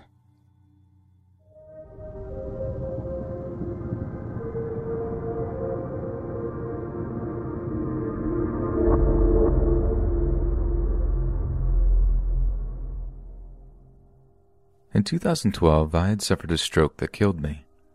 As I slipped away, I had felt an overwhelming peace come over me like I had never felt before. Things went black. Then I was ascending above, and I saw the city below. Next to me, I heard a voice from this orb of varied colored lights that also had a mist coming off of it.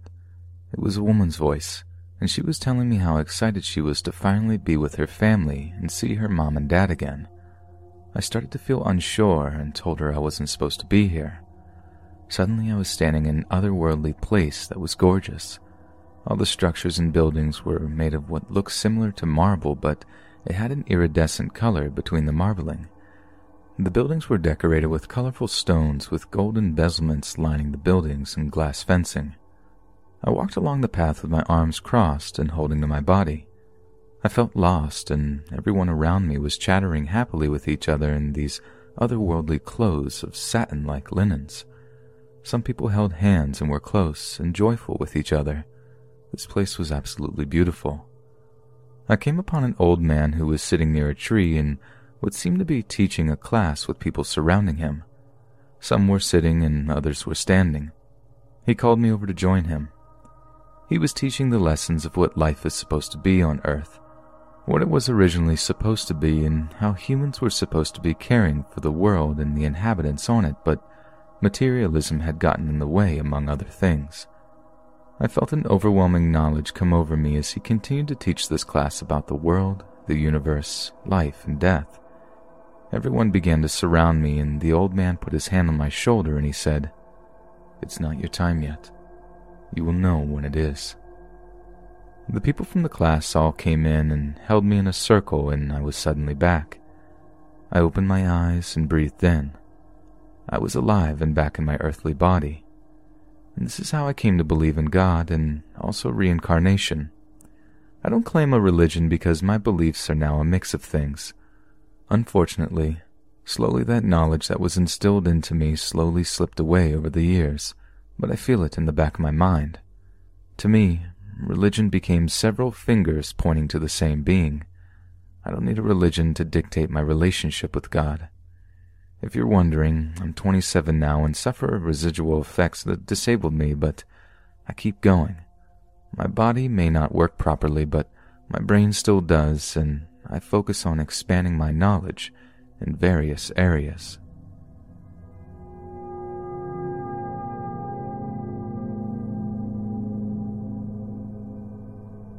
I live in a relatively new building. It was built about 10 years ago, so you'd expect to be no ghosts or weird things around. Everything is electrical, including the boiler. Gas powered anything is very uncommon where I live. I also don't have any pets that I could have tripped over or have any furniture in the hallway between my bedroom and bathroom. Anyway, one night, I abruptly woke up at about 3 a.m., really needing to use the bathroom. Bearing in mind that it's almost pitch black in my apartment, I was barely able to see the outline of my hand in front of my face. I managed to stumble out of my room and towards the bathroom. On the way, I bump into something right beside the bathroom door. I distinctly remember looking at it and thinking, huh? That looks like a person crouched down on the floor. I brushed it off as my dad leaving the vacuum cleaner in the hallway, and I just tripped over it and continued to the bathroom.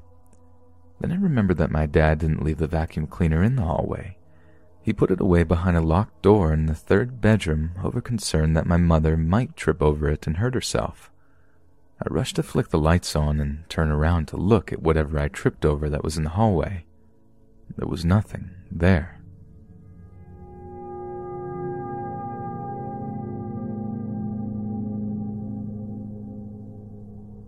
Yesterday I had a weird experience on Halloween night, so I wanted to post it here.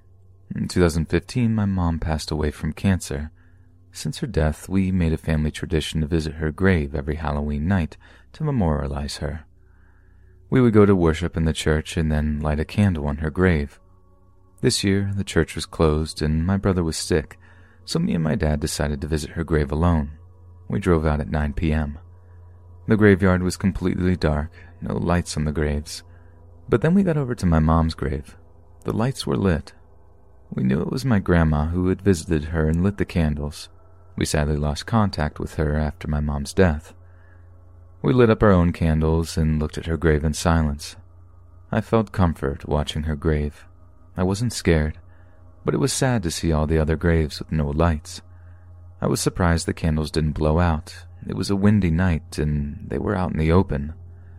Suddenly I heard a quiet sound coming from my side. It was completely dark, so I couldn't see anything, but after hearing the sound the second time, I could hear it was a cat. I sat down on the ground trying to find the cat. I could hear it was close to me.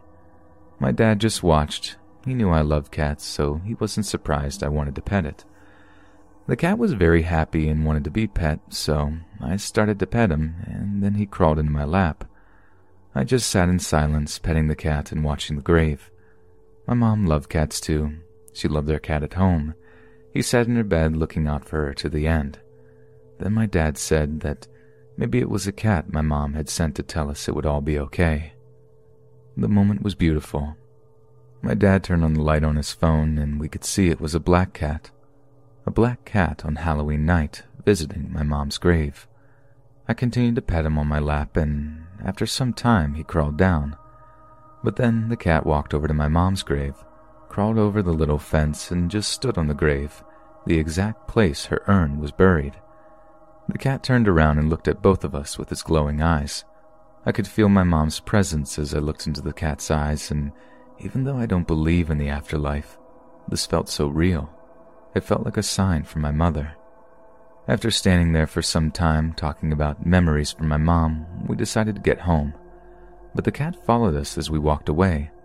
I sat down to pet him, but then it crawled in my lap again. My dad continued to walk to the car. He thought I was right behind him, but I couldn't let go of the cat. I felt a connection. The cat was so warm, so happy, and then I started to burst into tears. I haven't cried a lot over my mom. I don't know why, but at this moment, I couldn't keep it in anymore. I know it sounds crazy, but I felt like the cat was connected to my mother. I hugged the cat tight and gave it a nose kiss. My dad had realized I wasn't behind him and came back for me. He heard me crying and came to comfort me. He knew I wasn't ready to let go of the cat, but he took my hand and we went to the car. I knew I couldn't stay there forever. It was very cold and dark. I'm happy I had the experience because it felt comforting and beautiful. I felt a connection to my mom. This is not the first time I got a sign from her like this, but that is for another post.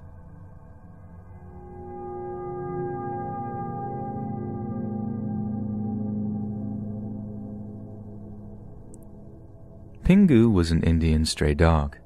On a rainy day evening, he, as a pup then, followed me to my home. He was plump and cute for a stray, and I had a fight with my mom to keep him. As years passed, he became a hunk amongst dogs and had many lady friends. Going for a run used to be our favorite time pass. After he became the hunk, I used to see him taking small pups for a run. Being inside a close community, I never tied him down, and he had all the freedom. No wonder most of the pups resembled him. Time ran fast for him, and soon he was an oldie, he would come and be around my house, and I used to feed him, caress him, powder his itchy body, and he would simply lie down and enjoy it. When the summer vacation came, I was sent to my uncle's place in Bangalore for a good one month. Pingu used to follow me to the bus shelter on the main road whenever I used to go somewhere. This time also he had come to see me off. When I returned, I found him by the bus shelter, and though found it strange, thought it could be a coincidence. He looked way healthy from the time he came to see me off. I made fun of him, saying he could father a couple more pups. He walked with me in his playful self. The memories of him following me as a pup kept rushing back to me. He followed me till a certain point near my house. I kept looking for him as I neared my house, but he was gone. I didn't mind it, as he was usually like that. He would go off behind one of his girlfriends or would go off to train some pups and then would always come back to my place to crash. This time it was different. At night he didn't come back, and I couldn't find his plate and the bed outside my house. I asked my mother, but she skipped it tactfully. Next day, when I tried to take a new bowl for him, she stopped me and told me he had died while I was away. I told her that was a lie. I could just tell her about the day before. She told me that he was buried under a jackfruit tree not far from my house. the place where he had vanished the day before. To this day, I could not make out what it was, and I have never seen him afterwards.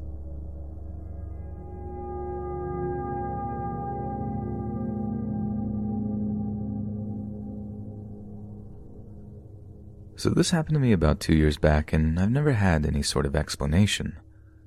I was meditating on my bed with the lights off and my eyes closed.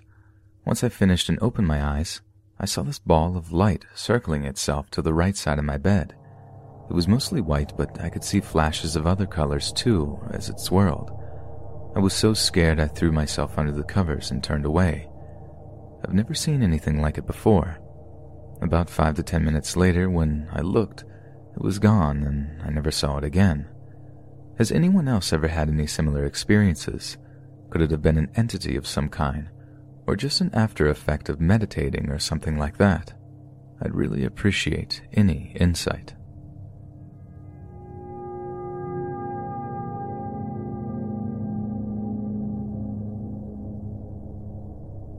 I bought my home in 2015 it's a three bedroom semi detached, built about 50 years ago here in Halifax, Nova Scotia. In 2017, my now wife and her son moved in with me. He turns three shortly, but at the time of this story, he had just turned two. We have always felt happy, secure, and safe in our home. We have wonderful neighbors. One day, they told me about the original owners. Their names were Erno and Wilhelmina. They are originally from Europe, and Erno was a well known musician in his day. Apparently, Erno liked to say he was big before the Beatles came along. They were a pleasant couple who were always friendly with my neighbors. Erno and Wilhelmina passed away in 2009. Someone else owned the house for a few years before I bought it in 2015. My neighbors happened to have a CD copy of some of Erno's music. He was a talented musician who spoke several different languages.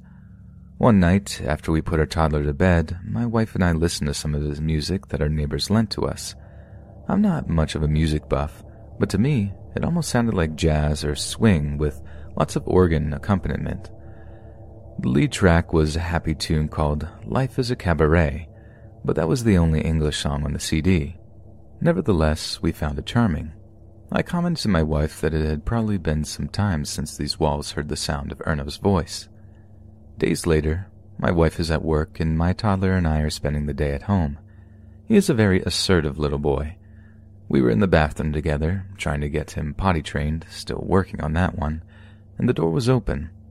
He points past me to the empty hallway beyond and says what sounds to me like, No, boy, stop it. I don't pay much attention to it. Toddlers have very active imaginations, and the things they say don't always make much sense. Moments later, my toddler has some fresh clothes on, and we are making our way back downstairs to play.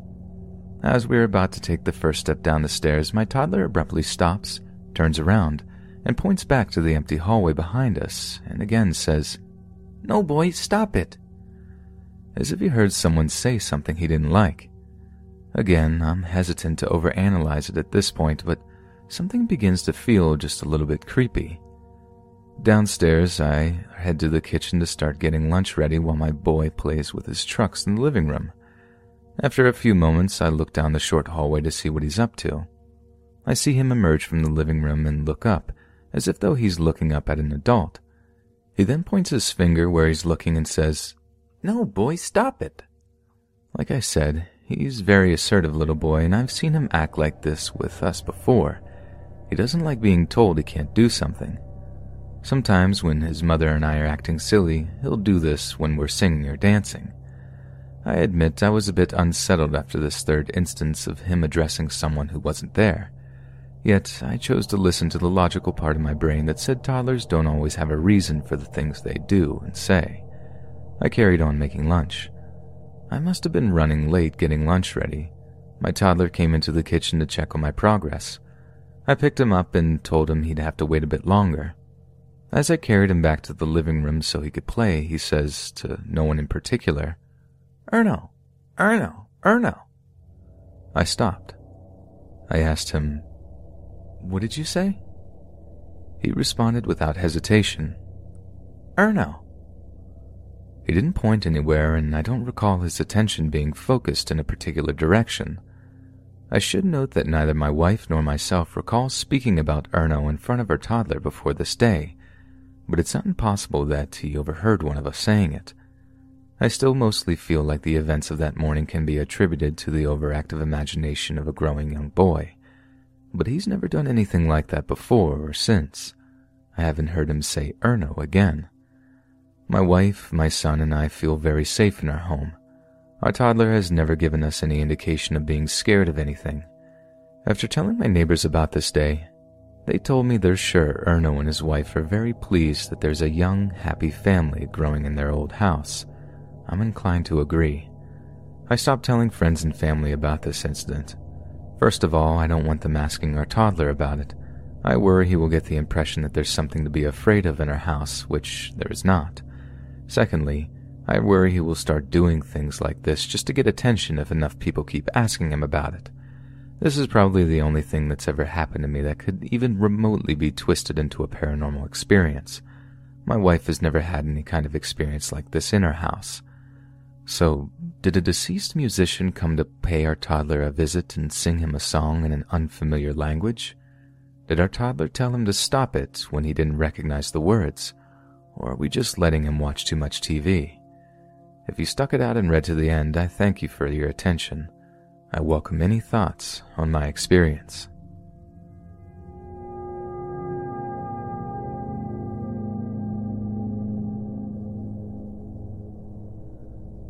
This happened several years ago when I was about nine, but hadn't thought much about it until recently.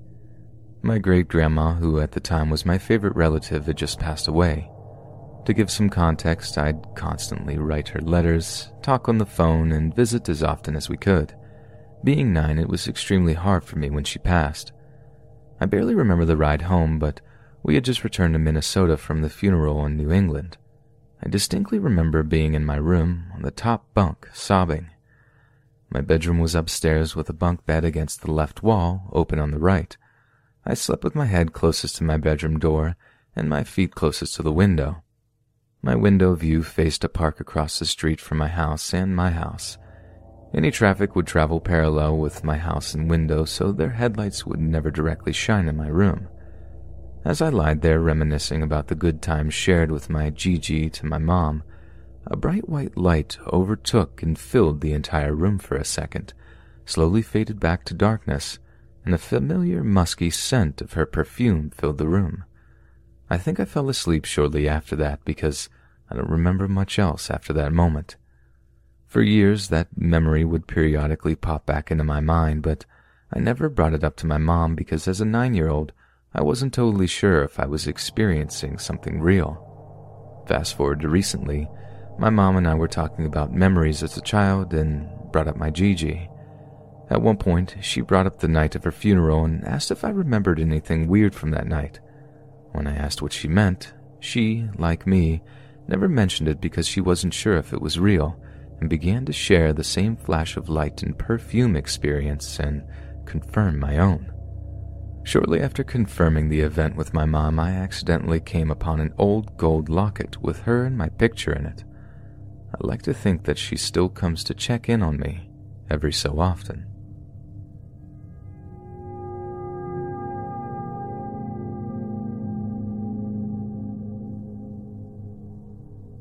My parents divorced when I was very young. I do remember after the divorce that they both lived in apartments in the middle of Tennessee. Well, not long before I was about to start kindergarten, my mom remarried to my stepdad and we moved to a small house in the middle of nowhere, Alabama, about 30 miles outside of Birmingham. It was in a good school district and near my stepdad's family, who would be helping with my brand new little sister. This was actually a very exciting time for my other little sister and me. We finally had cousins, aunts and uncles, and grandparents we would get to see all the time instead of traveling for the holidays to New England or Florida only once or twice a year. We didn't even care that they were all step family. The cousins we saw most often were Brady and Micah. Their mom and our mom worked odd jobs to make ends meet and helped each other out with childcare while my stepdad worked as a truck driver and Uncle Randy worked as an EMT and ambulance driver. Our house was an odd setup. We lived in a little two room house that actually sat almost right behind a large old farmhouse that no one lived in. Whenever Brady and Micah would come visit, we would always end up going through the house and always wondered why it was still set up like a house since no one lived there. The beds in the bedrooms were made. There were a couple of plates in the sink in the kitchen for the first few years. It was like someone just left for work one day and never came home. After a day of playing in the house, I found a plate in the kitchen I thought was really pretty. I knew we were about to go visit my grandparents in Florida for the summer, and I thought it would be a perfect gift for my Southern Belle plate collecting grandmother. I took it back home, and Mom helped me clean it and get it ready that evening before sending me off to bed. After my mom sent me to bed, she followed her nightly routine of smoking a cigarette, dumping the ashtray, sweeping off the porch before locking it, then watching the nightly news before going to bed herself. While she was in bed, she kept smelling a burning cigarette. She couldn't figure out why and even got up to check the garbage to make sure her last one wasn't still lit. It wasn't. So she went back to bed. She almost fell asleep, convinced the smell is just stuck in her nose when all the lights in her room turn on. She turns to get out of bed and comes face to face with me, standing next to her bed, clutching my blanket and crying. She asks me why I turned on all of her lights. I just break down crying and barely get the words out. I didn't turn on any of the lights, not even the ones in our room or in the living room. Caroline did it. I told her to stop and turn the lights back off, but she just laughed at me. My mom was very confused. Who's Caroline? I explained. Caroline is my friend I made.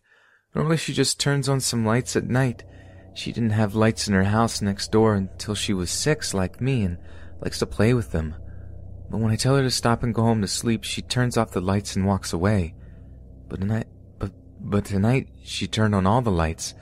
And when I told her to stop, she laughed at me and walked into our closet instead of going home. Now she doesn't want to leave, and even though I want her to, and she made fun of me. My mom got out of bed and picked me up. She was carrying me back to my room. She quickly discovered every light, every lamp, every ceiling light, even the pull chain lamp under the kitchen counter was on.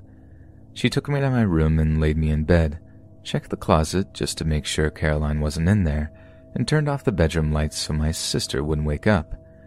She went out into the hall and reached for the light switch, but before she could even touch it, every light in the house went off. Mom was convinced that we had lost power, so she hit the light switch to check, and the hall light came back on like normal. As odd as it was, she just went back to bed. As she laid in bed, the cigarette smell came back. She sat up, trying to remember if she smelled it while dealing with me or if she was just too preoccupied and freaked out to notice. While she was trying to remember, she heard the screen door to the back porch open and slam shut again. Of course, she knew she had locked it before going to bed. She wasted no more time and picked up the phone and called Uncle Randy, since it was before the prevalence of cell phones, and it wasn't like my stepdad would be able to make it from Arkansas back to Alabama in any time quick enough for the circumstances. For twelve minutes, my mom sat frozen in her bed, scared to move listening for any other sign of an intruder or that any of the three of us had woken up. Then she heard a car pull up into the driveway, followed by Randy banging on the screen door and yelling her name. She ran to the kitchen, threw open the back door, turned on the back porch light, and immediately saw it. Between her and Randy were about 20 burnt cigarette butts and cigarette ashes strewn across the floor she had just cleaned about an hour before and a locked screen door.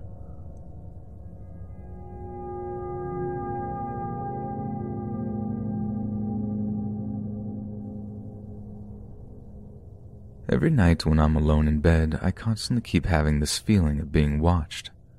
I'll be laying in bed in my dark room trying to fall asleep when, out of nowhere, I'll get this feeling. I sit up slightly and scan the room in front of me, and my eyes always rest on the corner of my room to my left where I'm not able to see much because of how dark it is. After that, I'll usually stare at the corner of my room for a couple of seconds before I lay my head back down on my pillow but the weird thing is, that sometimes I swear I'll see something in the darkness just standing there, looking at me. Now, it could very well be my overactive imagination due to the countless hours I spend listening to creepy pastas and diving down the rabbit holes of YouTube, but I'm not sure. It just creeps me out. I now always sleep with my TV on, as it's my only source of possible light in my almost pitch black room.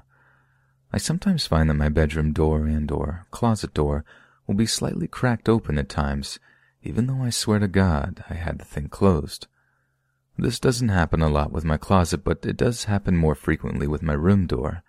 And yes, the latch is always inside the door frame when I close it, so there is absolutely no way you could open it without turning the knob. Has this happened to anyone else? If so, or if you've had any similar experiences, please feel free to comment.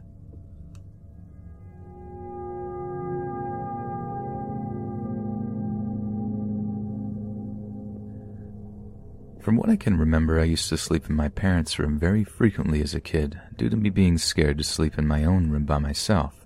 So much so that my parents had actually moved my bed into their room so that I could sleep with them. The layout of the room was fairly simple. My bed sat in front of the doorway on the right hand side of the room near the corner. To my left was my parents' bed, and in front of them was their big wooden dresser alongside the closet. Our beds were side by side with about a foot of space in between. So now that I've gotten all that out of the way, on with the story. One day while I was in bed, I found it almost impossible to fall asleep. I tossed and turned every which way, but with no use. I remember laying there for a long time trying to keep my eyes closed in an attempt to will myself to sleep. I could hear my parents snoring away next to me and the sounds of an old ticking clock my mother had hung in the room on the wall opposite me. Sometime later that night, I vividly remember being on the brink of sleep when suddenly something materialized out of thin air beside my bed. It was a woman, and she was wearing a white robe with golden blonde hair and perfect fair skin. She also had an incredibly bright luminescent glow to her, as though she were a bright light shining through the otherwise dark room. The woman, or what I've come to realize must have been an angel, reached down and put her hand on my forehead, gently running her fingers through my hair. Then she says, Sleep, my child, sleep, in a calm and peaceful, echoey voice. I then very slowly closed my eyes and fell into a deep slumber. When I awoke, I found myself lying on the floor inside my own room. My mother had been the one to wake me up, as she had noticed that I wasn't in bed and found me face down on the ground, sound asleep. My mother had actually been recording me the entire time as she woke up to a tired and confused five year old me. She still has the videotape to this day, and she, nor do I, have any idea how I got there. Though the obvious answer would be that I had been sleepwalking, I had only done so one time before. What do you think of my experience? Have you ever seen or been visited by what you believe to be angels? Feel free to give your thoughts down below and Thank you for taking the time to listen to me.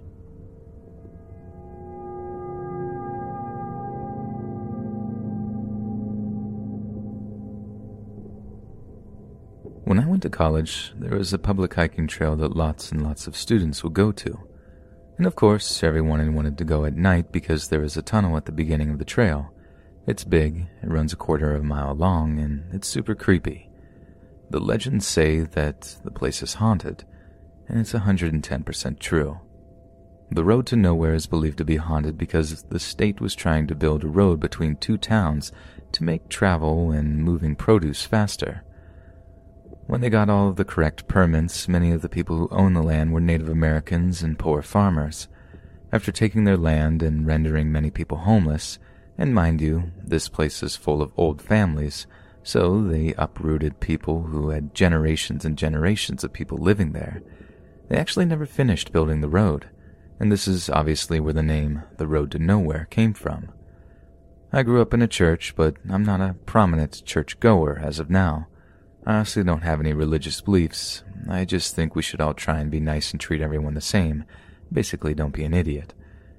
One night, a group of friends and I decided to go to the road to nowhere one night to have a creepy college experience. We arrive at the site and start walking up the road, and everything is normal. We make it through the tunnel and to the other side, and we all start to goof off and have fun.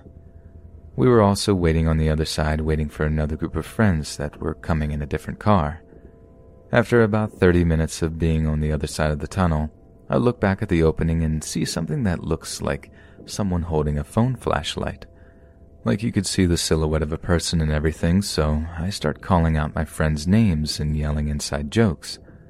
I was immediately overcome with this feeling of dread. One, they were not moving. You know how you can tell when people are normal? Not being mean, but you can tell they are making the small movements of breathing and moving their hands in a more comfortable position.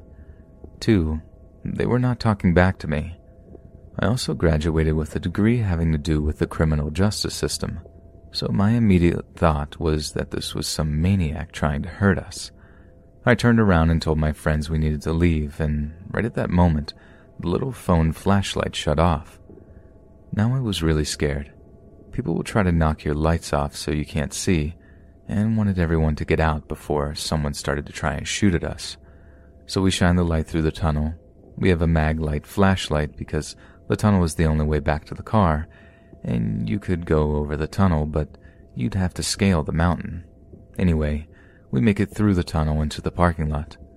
There are no other cars in the parking lot, and if anyone came down, you would have seen them. The trail marked the dead end of even the road to the state park. As we are making it to the car, we look back and everyone sees the same little light on the other side of the tunnel with the person just standing there. I honestly don't know if it was a spirit that used to live there or maybe something else. Unfortunately, and I am usually a skeptic, this experience made me question so much about what goes bump in the night. I can assure you it is not humanly possible to scale this mountain. You can even look the place up. It's called the Road to Nowhere in North Carolina. It's free, it's public, and has all the same rules and regulations that state parks usually administer. So if you do plan on visiting, please read their rules and see what kind of wildlife is around during that time of year.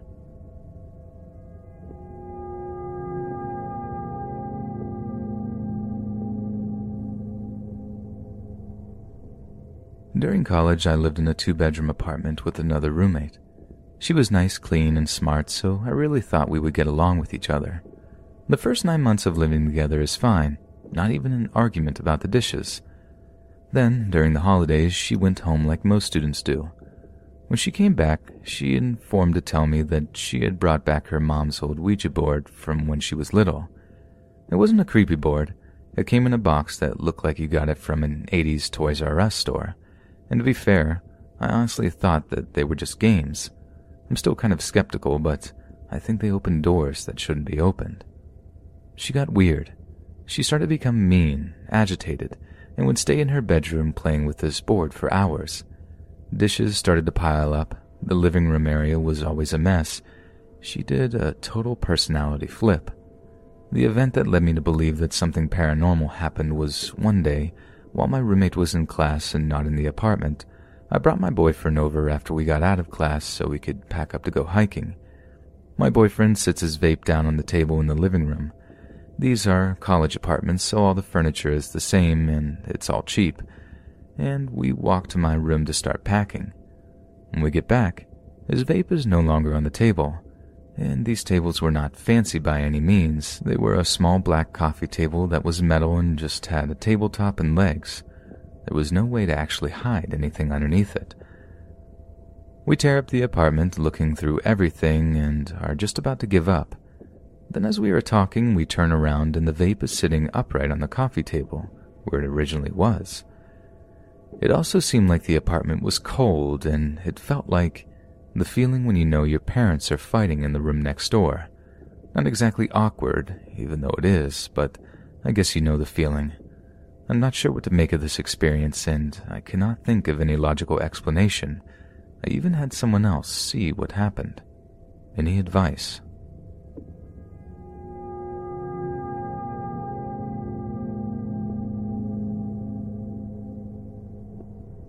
So this was about two years ago.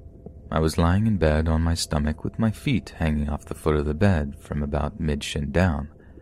It was 3 a.m. ish, and my mind was finally starting to settle down to allow me to start heading off to sleep when I felt something weird. I don't know how else to describe it other than the generic cold feeling in the air when ghosts are around, but it just felt weird, like something had suddenly changed. But I was like, hmm, and I spread my legs to see if I could feel the shift of air or something that would explain that sudden coldness, like a draft or something. And I kid you not, something poked me on the bottom of my foot. I'm talking a solid poke, and I swear I have never jumped out of bed so fast. I was expecting to see my roommates laughing, having snuck in to scare me, but there was nobody. I just tried to dismiss it and fall asleep so I could forget all about it. Tried to be rational because I didn't really believe in anything paranormal. A quick side note I was on a queen size mattress and a foot and a half away from the mattress edge.